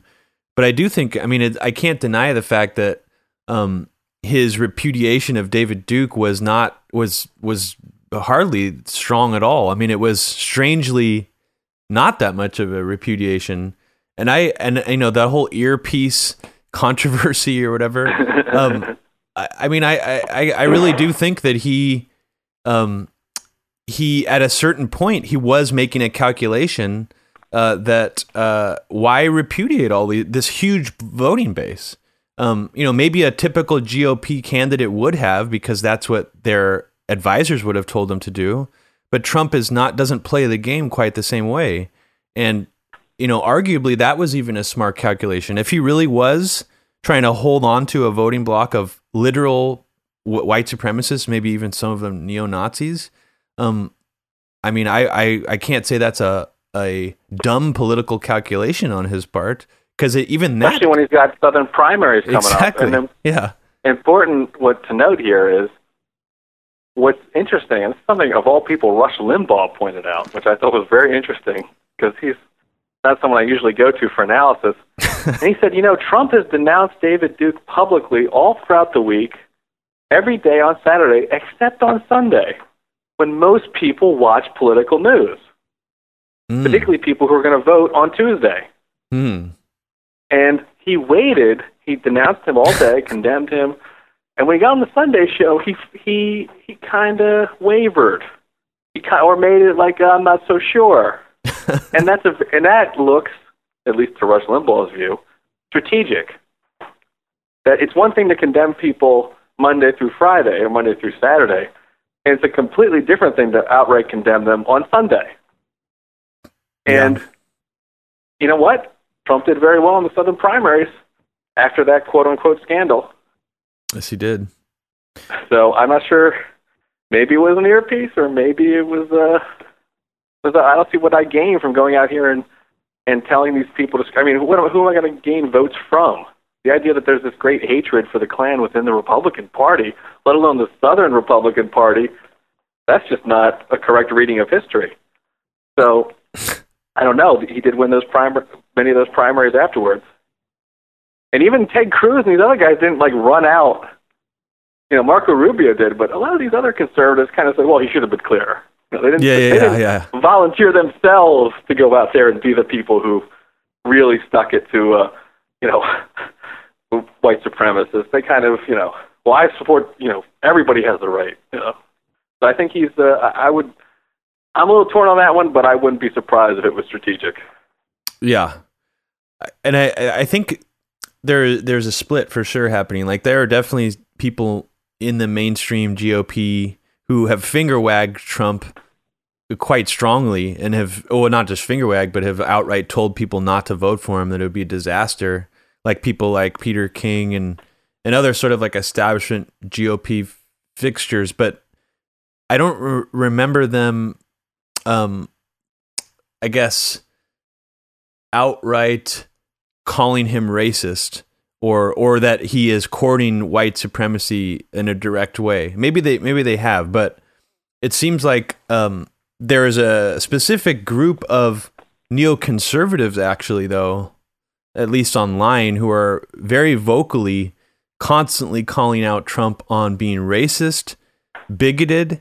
We establish ourselves somewhere. Well, there's only two parties, and how do we establish ourselves within the Democratic Party? Well, there's no room for us on the real left because they're all anti-war. In fact, they're even anti-realist. I mean, they hate, you know, nothing pissed off the anti or the left uh, the left wing of the Democratic Party more than when Hillary Clinton kept talking about how great friends she was with Henry Kissinger. Like that was, you know, Bernie Sanders was articulating a lot of people's views when he said, "I don't want to say I'm friends with Henry Kissinger." So even so, he's and Kissinger is more of the realist than the neocon school. So they're the, the anti-war left uh, is antithetical to what the neocons want. But may there be a home for them in this sort of um, neoliberal section of the party, the corporate Democrats, the, the you know the liberal interventionists, humanitarian interventionists, and that's why they, it sort of seems like they have had a almost linguistic shift into talking about intersectionalism and all these different sort of campus left. This is the craziest part about this, if you know the history of neocons, is they arose to a large degree in response to the campus left. Absolutely. Yeah. And the idea that the younger faction, at least, is openly embracing very campus left language, intersectionalism, that is not popular at all with the majority of people in the Democratic Party, but it is popular with a certain segment that has disproportional influence. So they're trying to sort of ingratiate themselves to the to the hawkish side of the Democratic Party, the neoliberal side, the identity politics um, part of the identity politics faction. And it's very interesting to watch because it's such a contortion, that's a good word to use, from where they've been historically, which is to say they wanted to fight for classical education. They wanted to stand against, you know, one of the great neocon intellectuals, or at least cultural fellow travelers, was Allan Bloom. Traveled in the same circles with all these, you know, Harvey Mansfield and, er, and Bill Kristol and all the rest of these guys. University of Chicago folks, and that's their whole like. You know, you're you're standing against our vision of the world for the campus left. Now they're adopting the campus left language. How's that? I think that's. I actually think that might have been a bridge too far. We'll see how that plays out. But it is very interesting if you know the history of the neoconservatives to see them using campus left terms. And I also I'm not so sure it'll work because I think the Sanders faction, which is definitely taking over the Democratic Party slowly, is nothing has nothing to do with these people. So no, I'm not sure they'll find a home there either. But they're definitely not, they're definitely being driven out of the Republican Party. So their their only chance at a, first seat at the table in 2017 is Hillary Clinton, and they know it. Well, that brings up a few interesting thoughts for me. I mean, just like that that they were they were completely the antithesis to this sort of campus left mindset and uh um John, uh, God, what's his name? The guy who runs a t- Tiny Revolution blog. Um, he, Schwarz. He, yeah, Jon Schwarz. He, he had an interesting post up in uh, 2007 that I found while doing research for a very heavy agenda. Um, he found a quote from Don Kagan where um, where in 1969 um, when black student activists took over um, uh, let's see. Hold on a second. Yeah, yeah, yeah. That was happening during their time when they were ascendant. Yeah, so, so the neocons had been established. Yeah. Yeah, he he he recalls um, a black uh, activist group taking over um, uh, campus buildings and sort of uh, like staging, um, you know, sit-ins there. Uh, he recalls it as a disillusioning experience. He said, "Watching administrators demonstrate all the courage of Neville Chamberlain had a great impact on me, and I became much more conservative." So that was his sort of Irving Kristol mugged by a reality moment, where he's describing, right.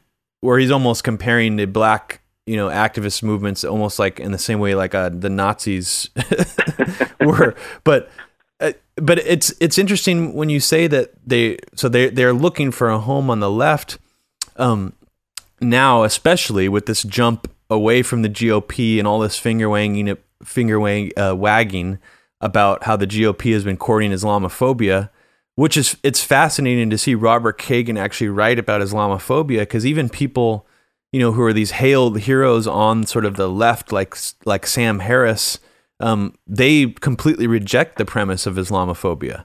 So it's it's truly fascinating to see someone like Robert Kagan embracing that term, and I would argue even back in 2012, 2013, um, there was an attempt by certain wings of, of the neoconservative ideology in this country to um, capture parts of the left, um, mainly with with Russia, the response to Russia using uh, uh, the gay law, for example, which is an issue that you know would be would resonate mostly with liberals in the United States, and it was neocons who sort of spearheaded um, that that um, I guess the attention to that law here.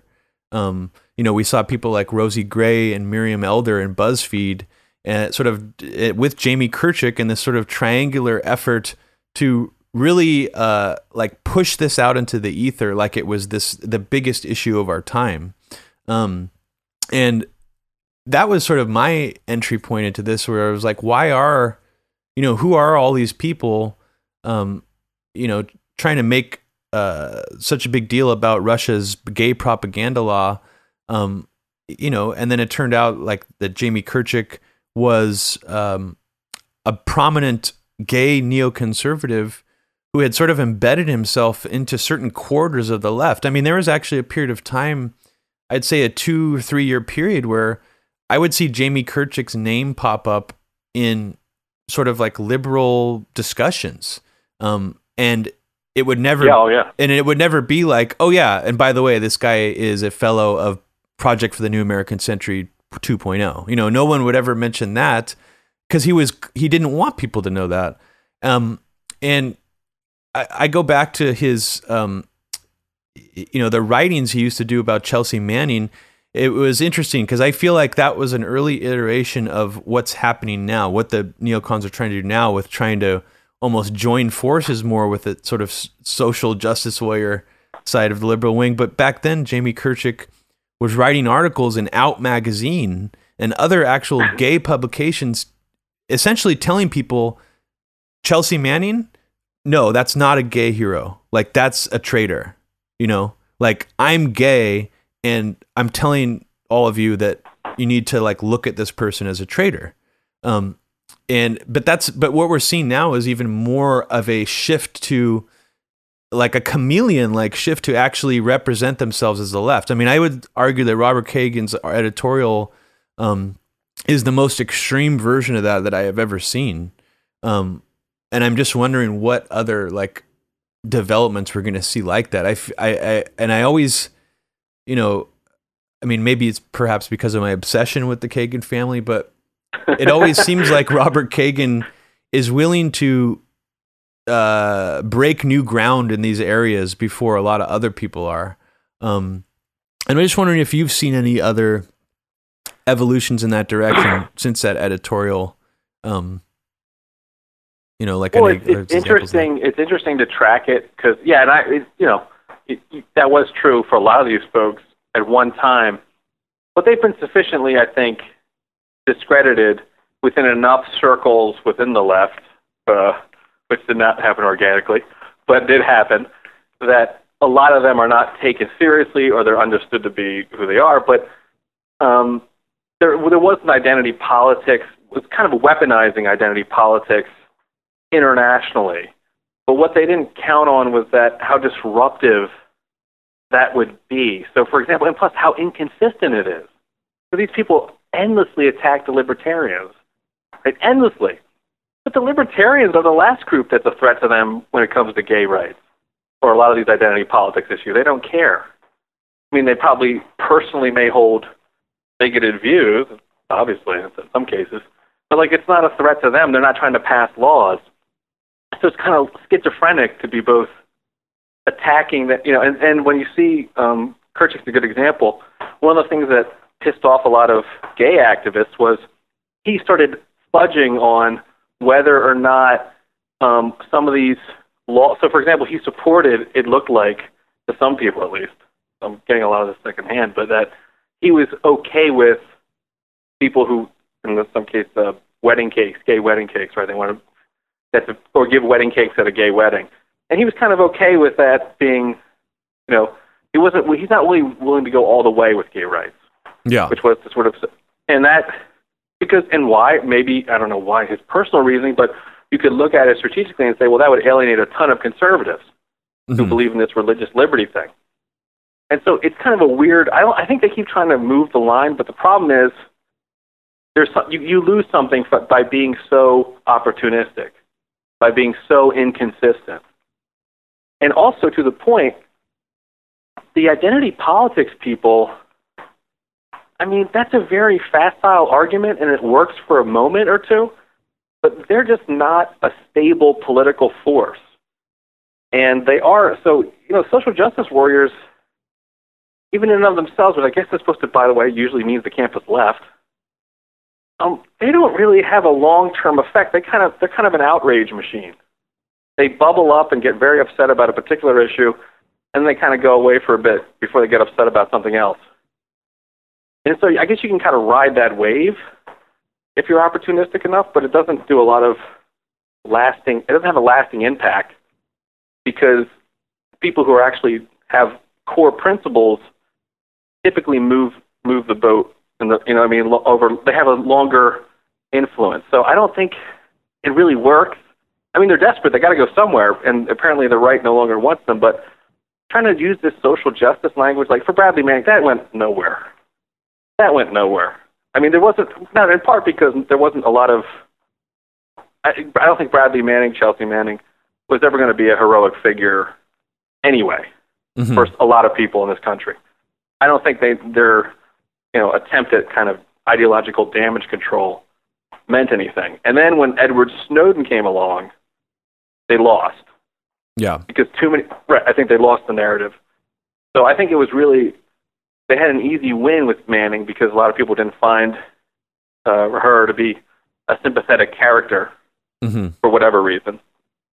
And then they saw Snowden, and they thought he was a very sympathetic character, and they lost. So it's, I just think it's, I, I don't think, I think their influence might be uh, overestimated when you look at what they can actually do. And mm-hmm. I think you do ultimately, in the long term, lose something by being so chameleon, as you put it. But I think they're it's it's, it's sort of these weak attacks that don't have much staying power. They can bruise people up a little bit, but like the gay you know the gay rights community knows exactly what's going on when a when a character like Kirchhoff comes in, or at least they do now. Yeah. You know, a lot of people so they they understand what's going on. So I think they can be with journalism, with exposés like your films, they can be kind of you can kind of inoculate people to them. Mm-hmm. But they have to know because if they don't know, they'll take them at right. Because a lot of people assume good faith. Yep. And they think when a guy's coming in and saying, "Oh my God, you know, gay rights are so important to me," they go, "Oh, gay," you know, they don't know. Once they know, I think it's the toxin doesn't really have much of an effect. But they have to know first. But so that's what's happened with a lot of those weird appeals in the gay rights community. If you talk to those people, they'll say they don't really listen to these guys anymore.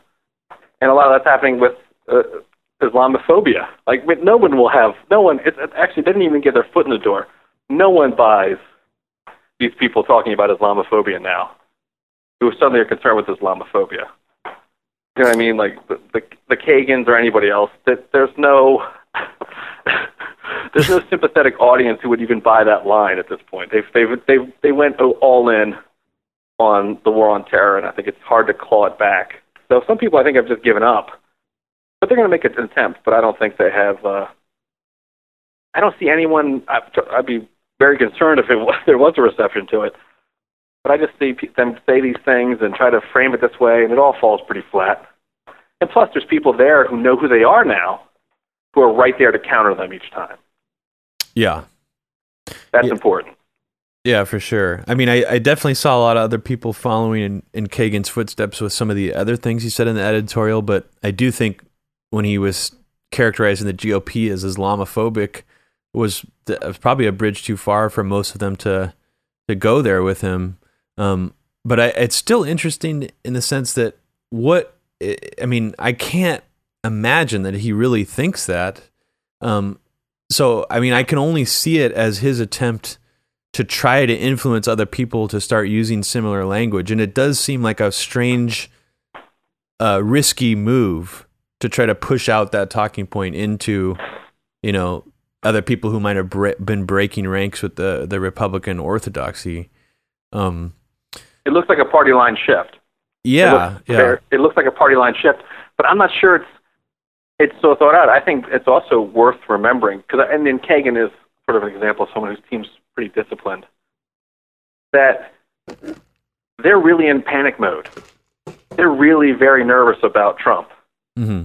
And they might have just said, you know, it's either it's, it's either this or we go home. like a hail mary, just yeah, like throwing anything at the wall, see what sticks. Yeah, let's see. You know, people are really upset about this Islamophobia stuff. I mean, okay. it's like the dog food example again, but it's like, well, maybe if we put a little, you know, sugar in it. All right, try it. Maybe the dog will eat it this time. Yeah, I mean, it, it's it's it is it is strange. Um, and I, I mean, it, it's it's also weird too how Donald Trump seemed seems to have been campaigning even before he announced this time around in in in the form of campaigning to get Obama's uh, birth certificate released. And and is it true that he that his attention to it actually was got what got the White House to respond and release it? Because I'm, I'm correct. In fact, in fact, it's that's correct. And in fact, they released it the day of the White House Correspondents' Dinner when they knew Donald Trump would be in attendance. Wow. And then they proceeded to mock him Obama included, mocked him. he was in the audience. Obama mocked wow. him straight up. So it's just giving him more power. Yeah. It's like it's almost like they could they like they should, bad move on their part. But uh well, not move, bad move on the Democrats' part. Yeah, yeah. they wanted him to be the face of the Republican Party. No, that's that's true. But I mean, if he does get the nomination, um, I, I think you're right though that it would I, I mean, I don't know about all the polling. I've seen a lot of polling to suggest otherwise, but I, I, I think Trump would be stronger on a debate stage with the Democrat, either if it's Hillary or Sanders, um, you know, compared to any other Republican who's running right now. Uh, maybe they thought it was a good strategy and that he would, and he would just, you know, um, kind of go out in a suicidal blaze of glory or something. But, uh, I don't know. I, I, I honestly think that he could win if he gets to the general election, and that's you know, I mean, it's it's scary for certain reasons, but it's also it's kind of like, well, what would his presidency actually be like? You know, um, right? And and because he's done such a good job of being so vague, it is a complete unknown. Uh, and I don't know. I mean, I could almost see him not going all the way. Like I could, I still have this sense that he might actually be like, you know what, um, this isn't for me, and just dropping out of the race. I, I, maybe that sounds strange, but I mean, he is, he he does have a successful, you know, business and stuff, and he and he, and to be in politics and to actually be the president is a huge inconvenience. I mean, like right. for for yeah. living the lifestyle that he used to live. So I guess I'm so I would be surprised if he was really that committed to being the president of the United States. Um, but you know, that's an interesting point. I've I've I've thought about that too. Like, does he really want this, or is he just doing this? I mean, either way, he's won. He's yeah, he's yeah, yeah. Built, you know, he's built himself up. He's made himself even more famous, which for him is a big metric of success. He's there's no, you know, if he stops being the presidential candidate or loses, he's still Donald Trump. Yeah, which is all he's ever wanted to be. So for him, it's a win-win. For other people who are getting crushed in this thing, it's it's a it's you know career ending. And that's and in fact, if he wins the nomination and let alone wins the presidency, it's going to be really fun to watch these people who have now denounced him come crawling back and try to. Well, I didn't really mean that. I didn't really mean Islamophobic. Yeah. Which which brings me to the the thought of who has so we already know John Bolton is is advising him. Do we know who is advising Hillary Clinton on foreign policy? Oh, I thought Kagan was advising her. So he was one of her advisors. Well, I mean, I would assume that he he would be, but I haven't seen I haven't seen a breakdown of who her foreign policy team was, and I'm just wondering if well, she hasn't even released that. You're not going to see a detailed one because the one person she was willing to acknowledge, thinking I guess it was innocuous because she's so much in the DC bubble, was Henry Kissinger. They asked. I mean, that's where that came from. It was a question about who do you look to for foreign policy. Oh advice. wow, that was what she when she volunteered his name. I didn't realize that. Yeah, Holy he didn't come. Shit. That's she brought him up. What? Yeah. Wow. This is, during, this is live during the debate, and they said, "Well, who, who, do you, who's your mentor?" She says, "Well, he's a mentor of mine." When I think what? of mentor, she's thinking that's a real bipartisan, centrist, everybody loves Henry scenario. Oh my God. And what she found out in real time from Senator Bernie Sanders is Sanders and his supporters, and probably a majority of the Democratic Party, hate Henry Kissinger, or at least hate what he, you know, his involvement in the Vietnam War, the bombing in Cambodia. These Bernie Sanders has brought up these coups, you know, in Chile. I mean, you know, Henry Kissinger is not a beloved figure in the Democratic Party. So people are kind of wondering why she decided to bring him up when they when she was asked who who do you look to in foreign policy. But I imagine she was trying to say, you know, I imagine in her mind he was she was thinking of the Nobel Peace Prize winning, you know, statesman that the you know DC and New York media love, not this guy who was part of the Vietnam War and illegal bombings and you know associated with Watergate, even though he survived it.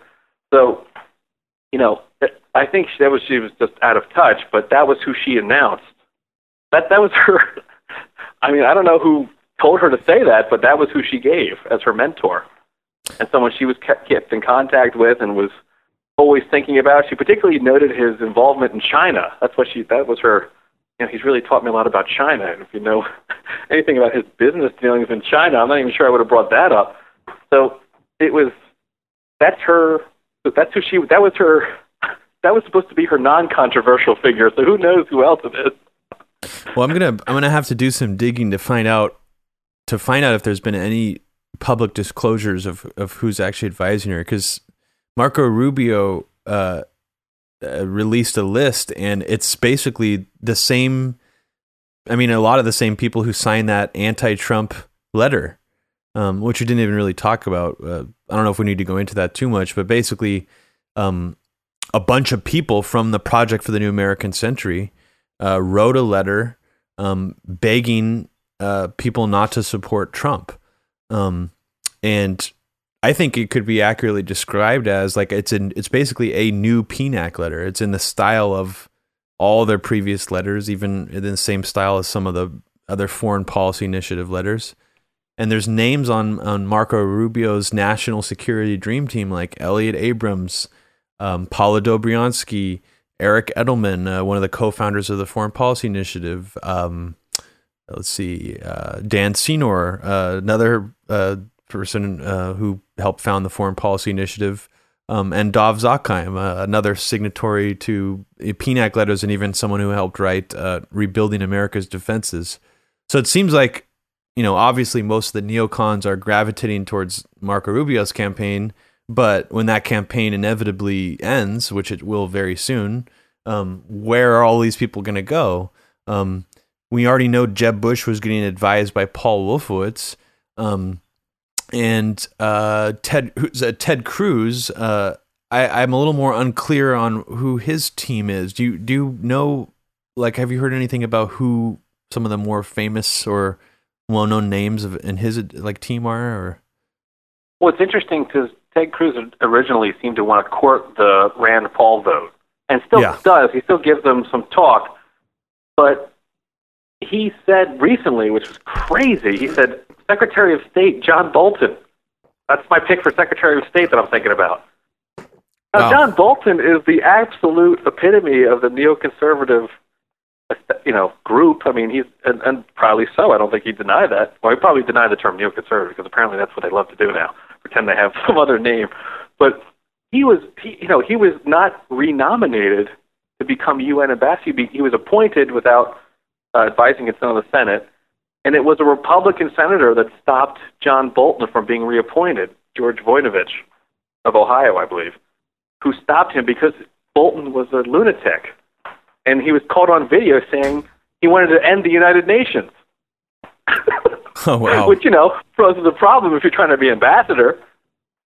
So that's who Ted Cruz publicly announced, much during a debate. Much to my surprise, I said, "Did he just say John Bolton?" And I checked, and he said, "Yeah." And you know, so Cruz is playing a very. He doesn't want to be neocons because they weren't popular post Bush, and he was a Tea Party guy, but he's kind of slowly slithering his way into trying to cut, sort of split the difference. But he's not really one of them. But he looks like he wants to make a deal, and yeah. it looks like finally, after Trump's winning everything, and they can't get Jeb Bush, who's already gone, and Marco Rubio is pretty much toast himself they might try. I mean, some of them look clearly they want to break for the Democrats because they think the party's over. Some may try to do a little rapprochement here with Ted Cruz, who's really conservative, and more importantly, isn't going to let them call anything. Ted Cruz is very, I'm going to be in the driver's seat. He's very, it's very clear no one listens. You know, Ted Cruz doesn't listen to anybody, including his fellow Republicans, which is sort of his reputation. Well, I've definitely so, noticed less like think tank language coming out of uh, his talking points. And I mean, Marco Rubio is just straight think tank. Uh, like when, and whenever he talks military strategy or foreign policy, it's just it seems like verbatim quotes from places like the Institute for Study of War, you know, American Enterprise Institute. Um, his plan for defeating ISIS, his seven point plan was virtually identical to the the plan that was laid out in a document called Defeating ISIS released by the Institute for Study of War. In that document, they recommend bringing 30,000 new American ground troops into Iraq. Um, and until recently, Trump was kind of making it seem like he just was going to aerial bomb uh, ISIS into oblivion. Um, he he seemed to take a more, you know, we need to like get out of this region kind of approach.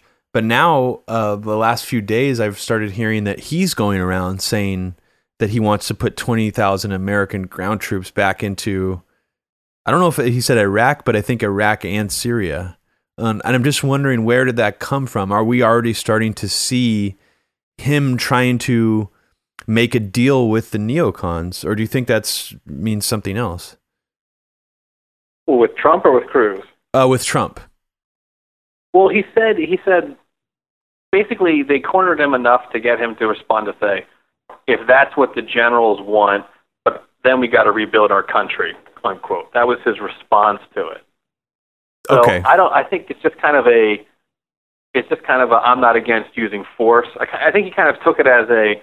You know, you're not going to get me to say I'm, you know, not bloodthirsty because people, his supporters, despite not liking adventurism apparently in the Middle East, also want the president like when Trump says something very counterintuitive that Reagan used to say, and people love it in the Republican Party, and I don't get it, but they love it. And he says, We're going to be so strong that no one's going to mess with us.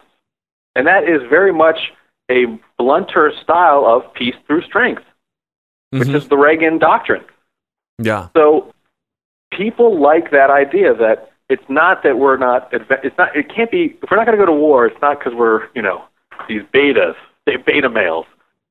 It's because we're so strong and powerful that we'll never be challenged because people know we'll kick the ass. You know, I mean, like that's kind of a middle point that Republican voters can get behind. They don't want to do Iraq again. They don't want to do this imperialism in the Middle East, given what happened. But they also don't want to seem like they're weak. Mm-hmm. So Trump, that middle position, you know, our military is so disgraced, it's an embarrassment. Look what we did in Iraq. We got nothing. But we're going to build a strong. We're going to be so strong, no one's going to mess with us. So I think he kind of interpreted the question like, oh, you know, if we have to go in and kick their ass, we'll go in and kick their ass. But that's not what this is about. because we want to be- rebuild jobs here. So it's basically a fear and greed answer. If there's any fear out there, I'll take care of it, and then we got to come home and make some money. And that was the right answer for his audience. But I, don't, I wouldn't say he's committed to a, a troop invasion. From what my take on what I saw that in real time, so that was my take on it. Hillary, on the other hand, I just looked at some of her foreign policy. Michael McFaul's in here. oh man.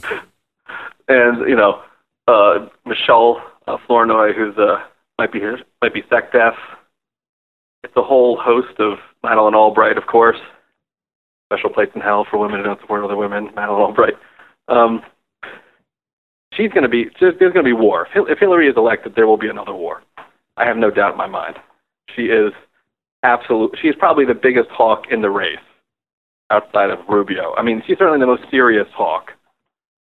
So she, she has a team of, you know, full-time killers, like like always. So I think if Lib, the Libya, there's a great New York Times story showing how she pushed, even against Robert Gates, who was the Secretary of Defense at the time, who said, you know, I have two wars going in Iraq and Afghanistan. I don't want a third one in Libya.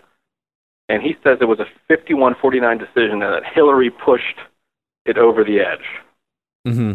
And so do all the people. You know, this seems to be the pretty accurate story that she was the driving force for the Libya intervention. Yeah. And she and she says, "I want to be caught trying," quote unquote.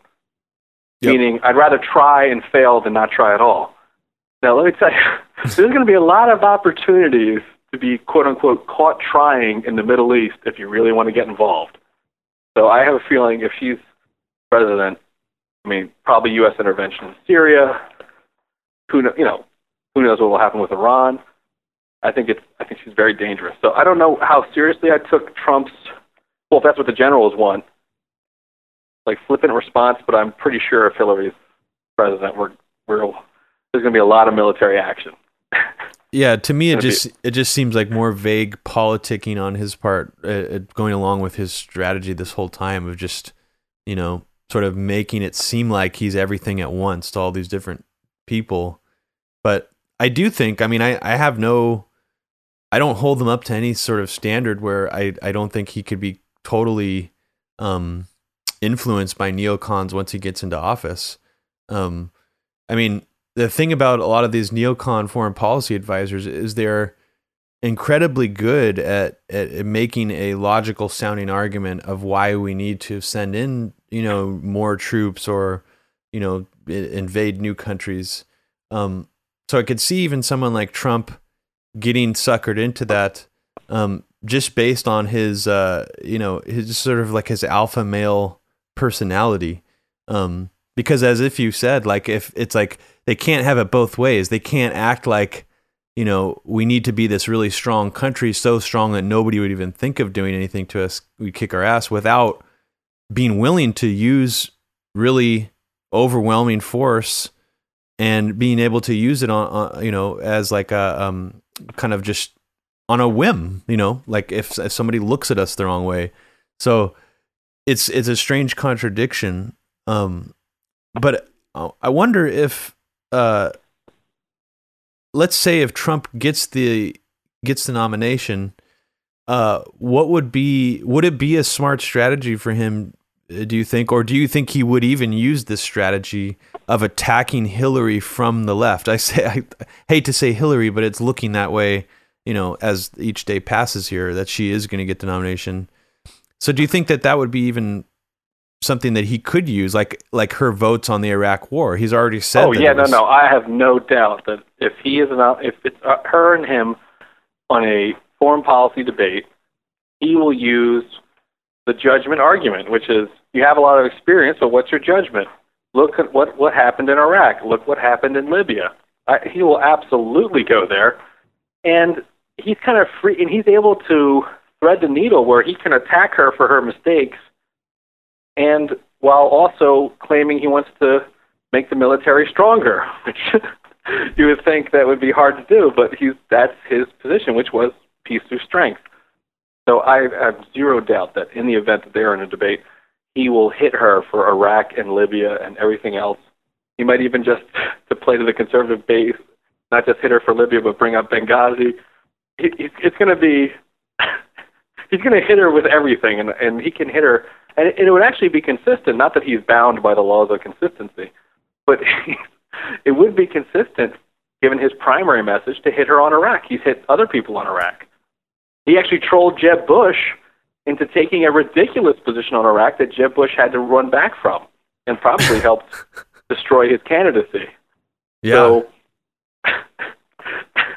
I, am he's I'm, good at doing that. Yeah, I mean, I, I can't deny that I would love to see that dynamic play out on a debate stage because, as far as I'm concerned, not once. I mean, it's, I I can't even remember uh, a time in my life where a Democratic candidate was ever challenged from the left on a debate stage, except for maybe Dennis Kucinich um, running in the primaries against Obama and, and Hillary. And, you know, they gave him so little time that it, it barely had any impact. You know, Lincoln yeah. Chafee, I guess in theory could have been that in this debate, but no one cared about him. He had, he did not have the presence or the um, sort of the charisma that a politician I think needs to get you know elected to be president. But I mean, he was the most uh, anti-Hawk out of this out of the whole spread. Um, right, so, right, but he can't. He was he was actually the epitome, I think, and, and he didn't get much time anyway. But of why people don't take that position because given his mannerisms and the kind of his his sort of presentation of himself, which is very actually apropos for Rhode Island, where he's from, than elsewhere. He kind of seemed like weak need, like this is not a warrior. This is a kind yeah, of yeah, yeah. pond guy pondering things and thinking about things. He kind of looked too much like a dove. And presented himself too much like a dove. Whereas Trump is, at least on some aspects, offering dovish arguments from an incredibly militaristic perspective. And that was one thing he kind of did in the earlier debates that was so interesting. When he didn't make it at all uh, obscure, he said, I'm the most militaristic person on the stage, unquote. and I was against Iraq. It was a disaster. I oh, didn't that, get anything. Is that what he actually said? I don't. I must have not have I'm the most one. militaristic person on this stage. Wow. Which you know could be read as actually multi like meaning he he he, he was saying he meant he supported the military, but you could so you know a dovish argument from a militaristic candidate is hard for the system to process. Oh, for sure. And yeah. so it Trump's breaking some of the rules because the the usual you know the does not compute does not compute like no one knows how to deal with it. So it'd be interesting to see that. But yeah, unlike Chafee, he would present as a super hawk no one's more militaristic. Bomb them, kill them, kill their families. Waterboarding's great, but I don't want to go in the Middle East. yeah, and then he immediately re- like retracted and said that he'll he'll follow the Geneva Conventions, which is something that Bush didn't even do, and arguably right. I mean, Obama didn't even really do either. You're following the Geneva Conventions, you have to close Gitmo. Exactly. Yeah.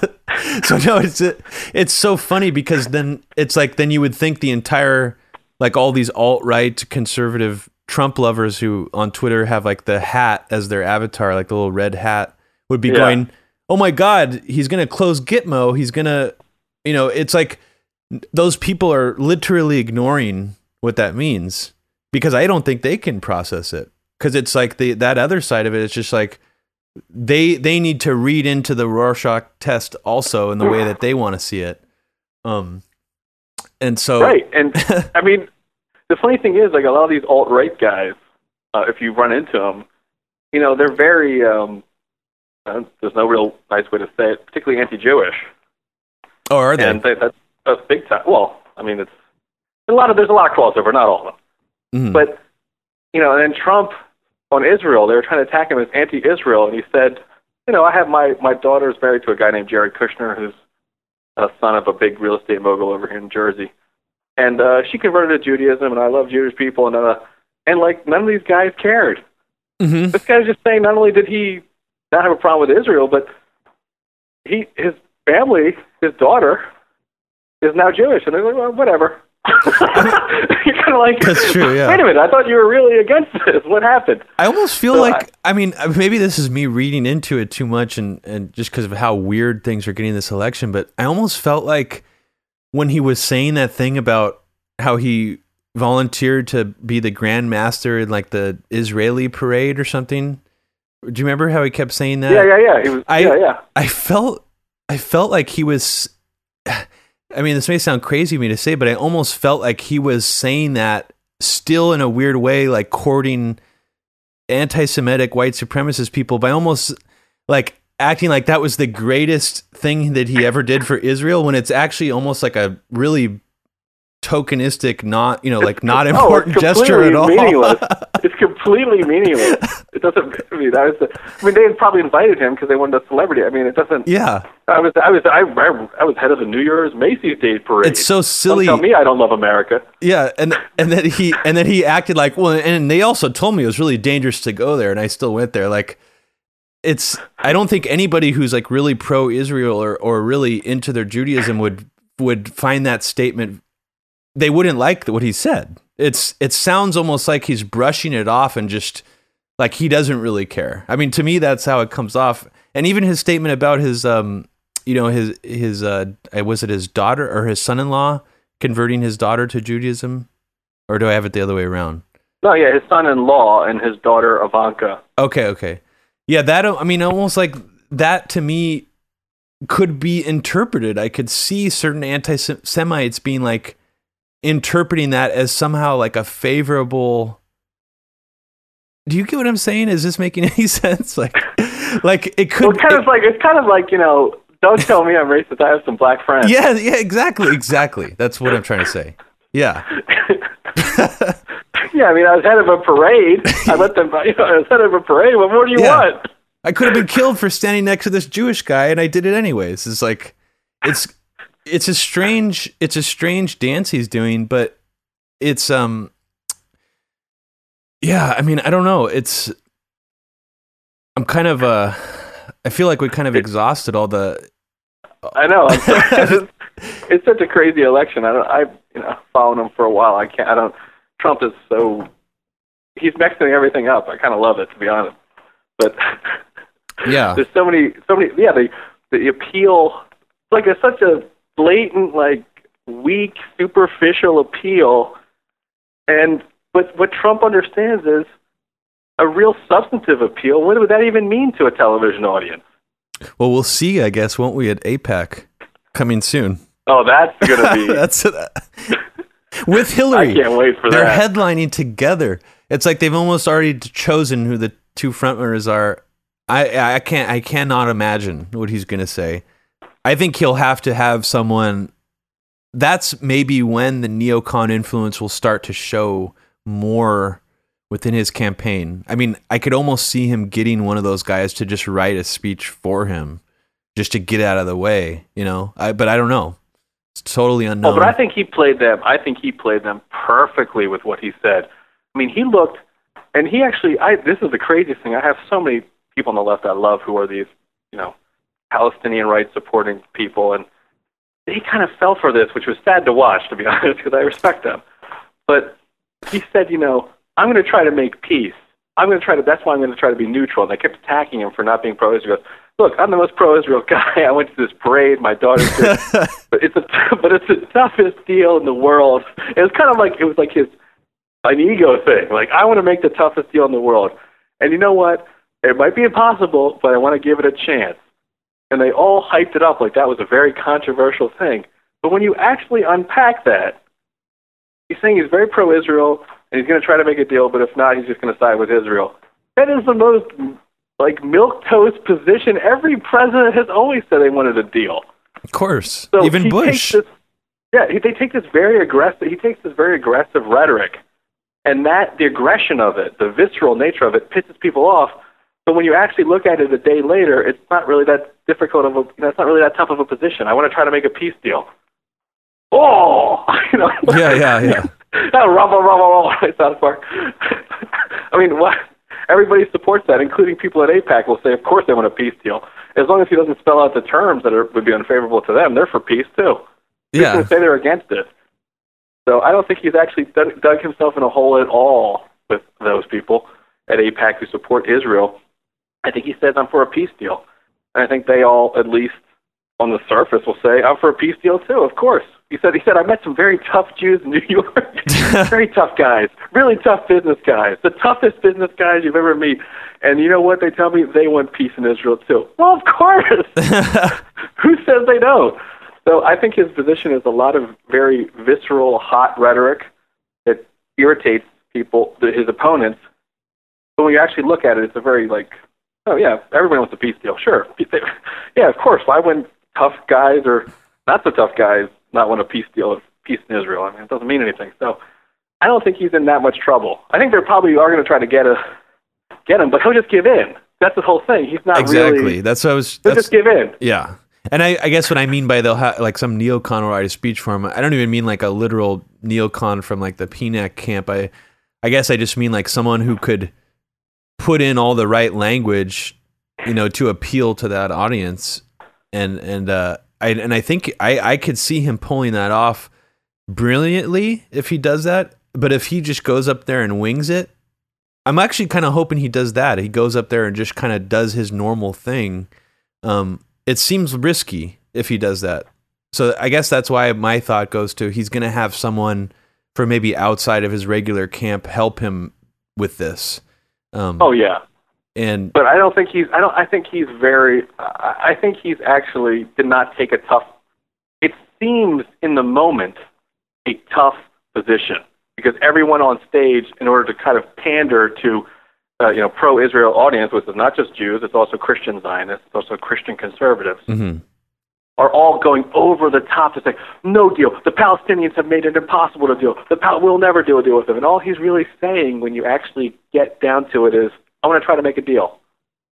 Nobody opposes that. That's what I mean. I'm saying these Palestinian activists that I know, or you know, are sympathetic to Palestinian cause, are they're, they're saying Trump. Why is tr- Trump's made a good point there?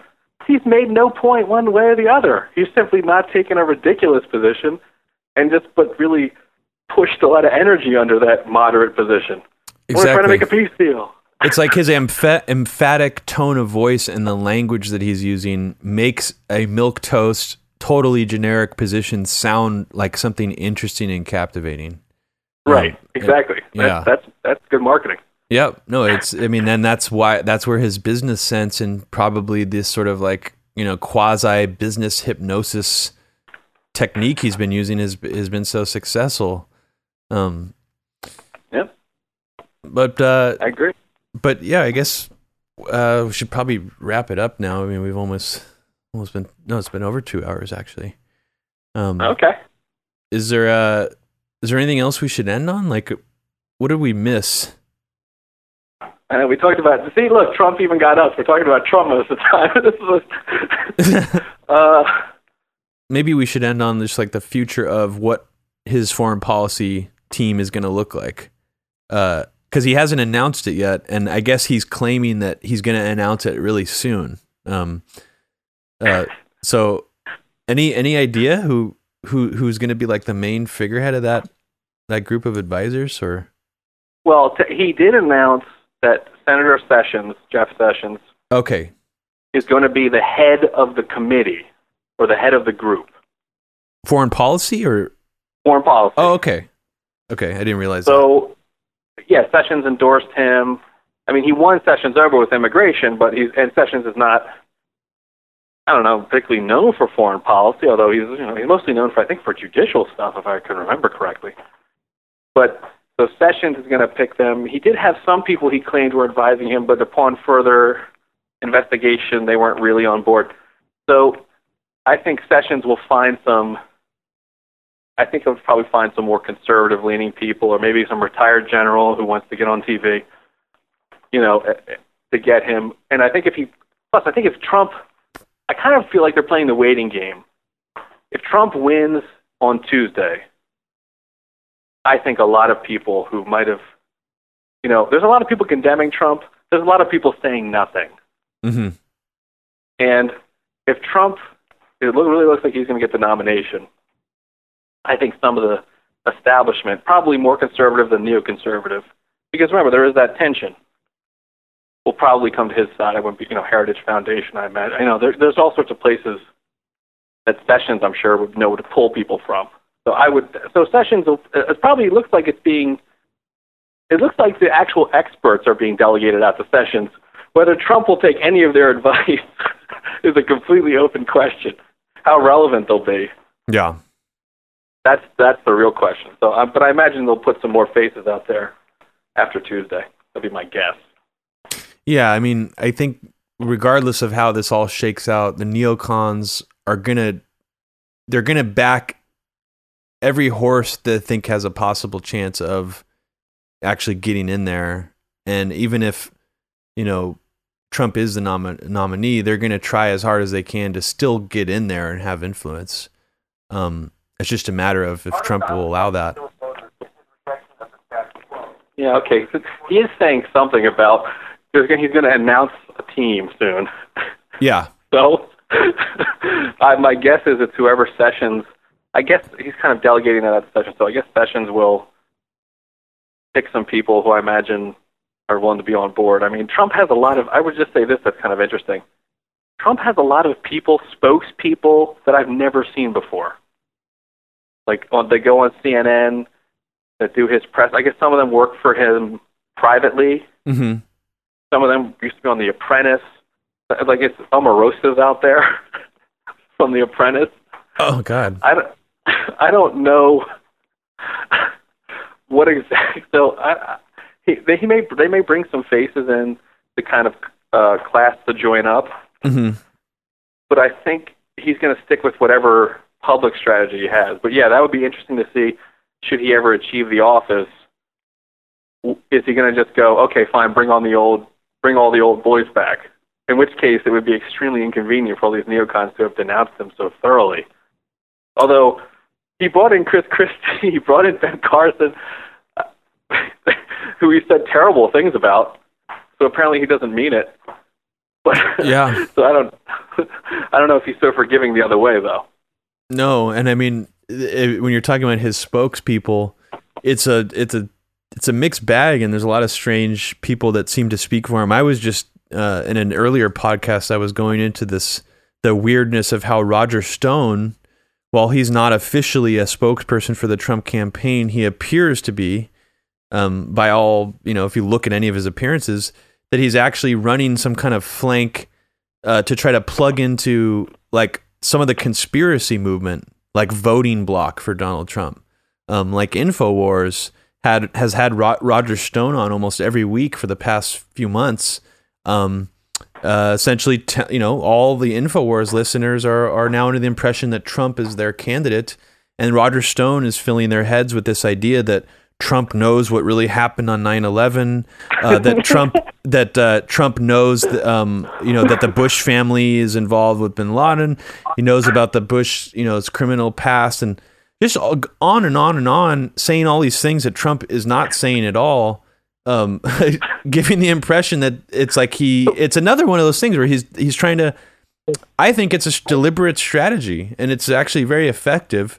And uh, you know, there's some there there is some weirdness there. Like you know, Ron Paul uh, was definitely. Yeah, but, uh, okay. Oh, I, I was just gonna say also that Katrina um Katrina Pearson, the spokesperson for Trump, um, you know, she even dabbled dabbled there at one point. She tweeted in 2012, 9/11 inside job question mark. so it's interesting that I think that at first it might have seemed like, oh, you know, maybe this like sort of truther more like Infowars uh, base is just moving to Donald Trump just kind of organically because that's where that energy is going. But I almost feel like there might be a deliberate sort of uh, under the radar strategy that they are using to target these certain voters. And I'm just wondering what you think about that because it's just strange. okay. okay, well, I should say that with I mean the yeah the spokeswoman that that's one of the people I'm talking about I've never seen before or Jeffrey Lord who's uh-huh. apparently worked for Reagan who's on CNN all the time. Roger Stone is a different story. I, I know Roger Stone. He's a very I would take he's a very smart guy, very clever. He was a Reagan Reaganite. Uh, he worked for Reagan. He's a tough guy. He helped take down Eliot Spitzer here in New York by uh, linking up with his uh, call girl, Ashley Dupré. So he helped take down Governor Spitzer. Oh, I didn't realize he, he was involved in that. Interesting. Oh yeah, he was deeply involved in that, and he was paid to do so. Um, I can't say allegedly paid to do so by people on Wall Street, including Ken Langone, who was a big uh, Wall Street guy, Dick Grasso, all these guys who got their feathers ruffled by Attorney General Spitzer. And wow. so, you know, Roger Stone's a killer. I mean, there's there's no doubt about that. But he's also in his sort of, I guess, uh, second life here out of the establishment, kind of enjoying his renegade status. He's written a bunch of conspiracy books, one on the JFK assassination where he blamed Lyndon Johnson. And I don't think he believes it personally. That's now he might say he believes every word of it, but he is a he is a very talented troublemaker.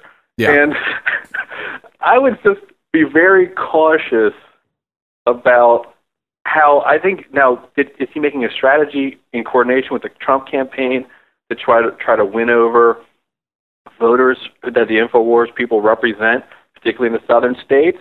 I think that is very possible because he his firing quote unquote from the Trump organization is a very interesting firing. So uh, I'm not so sure he's out, but it is interesting to see that he has moved the Infowars crowd completely away. Now Rand Paul's out anyway. Yeah. But even before that happened, they were moving towards Trump, and and now they're stoking Trump. Now is that a meeting of the minds? Is it the same demographic? I don't know, but absolutely with Roger Stone, I would not put it past him that he has some unspoken or perhaps spoken agreement with the Trump campaign to move those people in their direction. He's for someone who's out, quote unquote, he's doing a lot of work to help Donald Trump get elected. And important to remember, he wrote a book that's been instrumental for the right and for the Trump campaign called The Clintons' War on Women. And the first time Hillary Clinton attacked Donald Trump, she said he's sexist. And Donald Trump's response was to use Roger Stone's book to say, hey, don't call me sexist, your husband's a rapist. Yep. And amazing to me, not only did he help with the right, but liberals who are social justice warriors, campus left, whatever, bought into it, took it, took it, took it, and said, you know, under current standards, Bill Clinton would be considered a rapist because the new onus is on men to prove that they didn't do it, or something along those lines. And it got traction. So you saw Vox, the Democratic media, you know, Vox is owned in part by Markos of Daily Kos. Demo- I mean, couldn't get more Democratic establishment than that.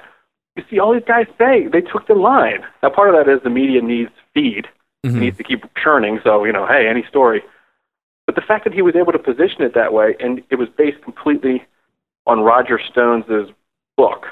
So, I, I, that makes me think that maybe they're a little bit, maybe he, Roger Stone isn't completely out. So I don't. I, so your theory about I mean, I, I was taking issue. I was kind of scoffing at the idea that Roger Stone really believed the conspiracy theories, but yeah, the idea yeah, yeah. that he would be using Trump, he would be working for Trump and attracting that crowd to vote for Trump, I think that's very possible.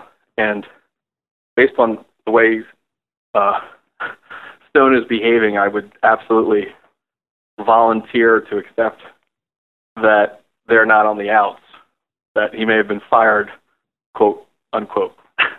yeah. No, and I, I, yeah, I don't, I, I can't say if he believes these theories or not, but he's definitely saying things that are very, um, you know, uh, if I was an Infowars fan, I would be very captivated by some of the things that he's saying. I mean, he's literally saying things that Alex Jones, like when Ron Paul was running in in 2008, Alex Jones was even trying to sort of clean up Ron Paul's image by not strongly associating Ron Paul with trutherism, for example. Like, I guess Alex Jones and the Paul camp probably had learned at that time that that was a strategy that was going to be used against him, which it was one of the first right. opening questions in the Fox News debates was, "Will you?" De-? It was kind of like the David Duke thing with Trump. It's like, "Will you denounce all these people who support you who think 9/11 was an inside job?" And Ron Paul said he would, you know, very unequivocally at the debate. Um, but I think that th- it was it was very strange. I mean, I don't know if you've seen this Roger Stone interview, but I mean, it was kind of like he was throwing out more than a hint, saying that Donald Trump is the candidate of 9/11 truth, and to finally like figure out what happened. This is the man. This is like our only hope. Um, and that's a very strong emotional message to send out to those audiences. And uh, you know, I just think it's going to have a very powerful effect that um, that I think may, a lot of people aren't looking at right now. Um, maybe because of you know that Ron that that camp that went to Ron Paul never really got this far. But I do think it's it's part it's it's a way of explaining in part at least where some of that passionate energy has come from. You know, maybe even just a small yeah. part of it, but it's a very very passionate uh, sector of of the United States voting bloc. I think still. Well, plus it's a it's a counter narrative. So if you buy into the conspiratorial worldview that Alex Jones and I have nothing against Infowars personally, I just attribute things to incompetence, not conspiracies. But if you buy into that worldview, then when you see a bunch of people disrupting a Trump protest, you don't think this is the conscience of America finally being awakened, right? You think this is a setup. These are government agents these are MoveOn.org. You know, you really. Oh yeah. The Trump narrative it, it plays. It, it it meets. It intersects. It dances with. It parallels. It, it has a some sort of intercourse with the conspiratorial worldview. And yeah. Trump went on Alex Jones show, but he hasn't done it a lot. But maybe Roger Stone is that conduit because it offers a counter explanation for real. It's kind of this like the stuff remember talked about the spike. Like well what really happened with these like the neocons like? Like it was a you know what i mean? A, a counter narrative? Well this is a they offer a counter narrative to all the stuff. So trump's getting all this opposition. Is it because he's saying things that actually offend people which is the case in many instances? No it's because they are out to get him because he's going to tell the truth about 9/11 or tell the truth about so there is a i think there are a group of people who because they're so committed to that worldview are, are open to a, a narrative that will serve that Stone, I'm sure, is happy to deliver, where you know the opposition to Trump isn't sincere opposition. Yeah, it's all you know counter. It's all you know what's white is black. What's you know this, these people disrupting his protests. These are government agents. They're communists. So they're social justice right, warriors. Um, right, which you know plays into you know Glenn Beck ripped off Alex Jones every day for years. Yeah, so which you is, know, you know, this is the Soros and the people, you know. Which is hilarious to me that now Glenn Beck is having a freak out too because now he now he hates Trump. Um, so it's interesting to see that that a huge split. It's where like at one point Infowars. That's another interesting fallout from this, and we can wrap this up soon. But I wanted to just quickly mention how there was a period of time where it seemed like Breitbart, Drudge, even Free Beacon and Infowars were almost kind of in a way all on on the same page to some degree, and then you know uh, we started to see maybe them coming more into their own. Like Breitbart became a little bit more of like an alt right um, kind of outlet. Free Beacon became you know is more obviously like the neocon outlet. Um, Drudge was kind of always sort of morphing back and forth. And then at a certain point, Drudge had announced 2013 is the year of Alex Jones, or I think it was 2013.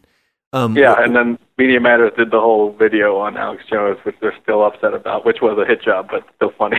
yeah, yeah, and then it and it broke a. I mean, it broke the dam as far as I'm concerned for Infowars to become a mainstream, legitimate sort of conservative outlet. I've even heard that it is the third largest, uh, third most trafficked, or gets the most traffic of any conservative website on the internet. Um, ranks third, which would have sounded insane if I heard that five years ago, but now it actually seems very likely to me.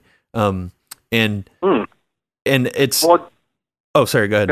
I was going to say, if I remember, if I recall correctly, Alex Jones actually does say he's a paleo conservative or libertarian so it wasn't so. I agree that it, it seems. Like, I don't. I don't ever remember the Free Beacon being like that. I always thought it was this because it was set up by lobbyists. I always thought it was more establishment oriented. Even if it was to, even if it was kind of against the establishment, it was always like the loyal opposition. Yeah. It wasn't fringy.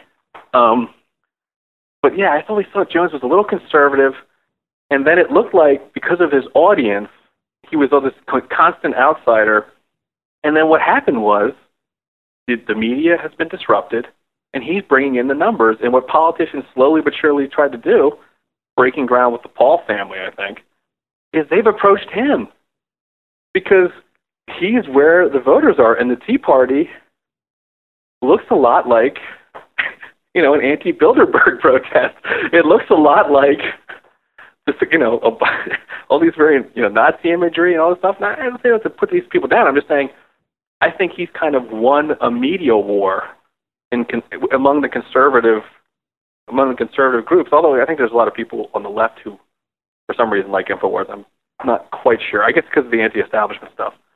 But I think he's they've approached him. They wanted to get close to him yeah. And he's got millions and millions of viewers. I mean, I remember someone sent me a clip where he interviewed Tim Russert, and apparently interviewed ended badly. Russert just hung up on him. But you know, someone saying, "Hey, this guy's got a huge audience. He might sell some books. Hey, this guy's got a huge audience. He might mobilize some voters. He might get some donations to my campaign." So I think it's what's happened is they've all approached him because of his media. I don't think he's reached out to them. I think they're starting to approach him. I would not be surprised if he was number three or, or in the top ten at least because I think the media has changed around him. In a sense, he was kind of an innovator. yeah.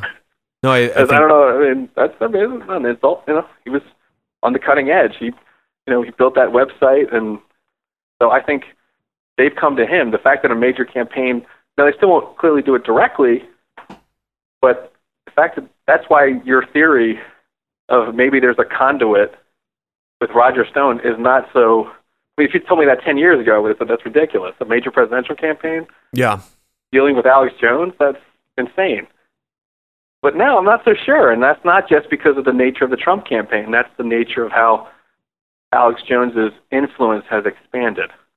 It has expanded so much that even uh, Michael Savage, uh, is kind of like bud buddies with him now, and that was something I would have never. Se- I mean, I would have been very shocked if someone told me that four or five years ago, but they're very much on the same page, and uh, it's so you're starting to see even a split within that sort of more fringy right wing culture. And I guess the only reason I brought this up is because you know even websites like Breitbart now are not going along with any of the real finger wagging or shaming of Donald Trump voters. They're one of the holdouts. Infowars is definitely one of the holdouts. Michael Savage, you know, Savage Nation, one of the holdouts. We've seen more fence sitting by people like Rush Limbaugh. He hasn't. He's kind of more. I, it seems like he's trying to play both sides.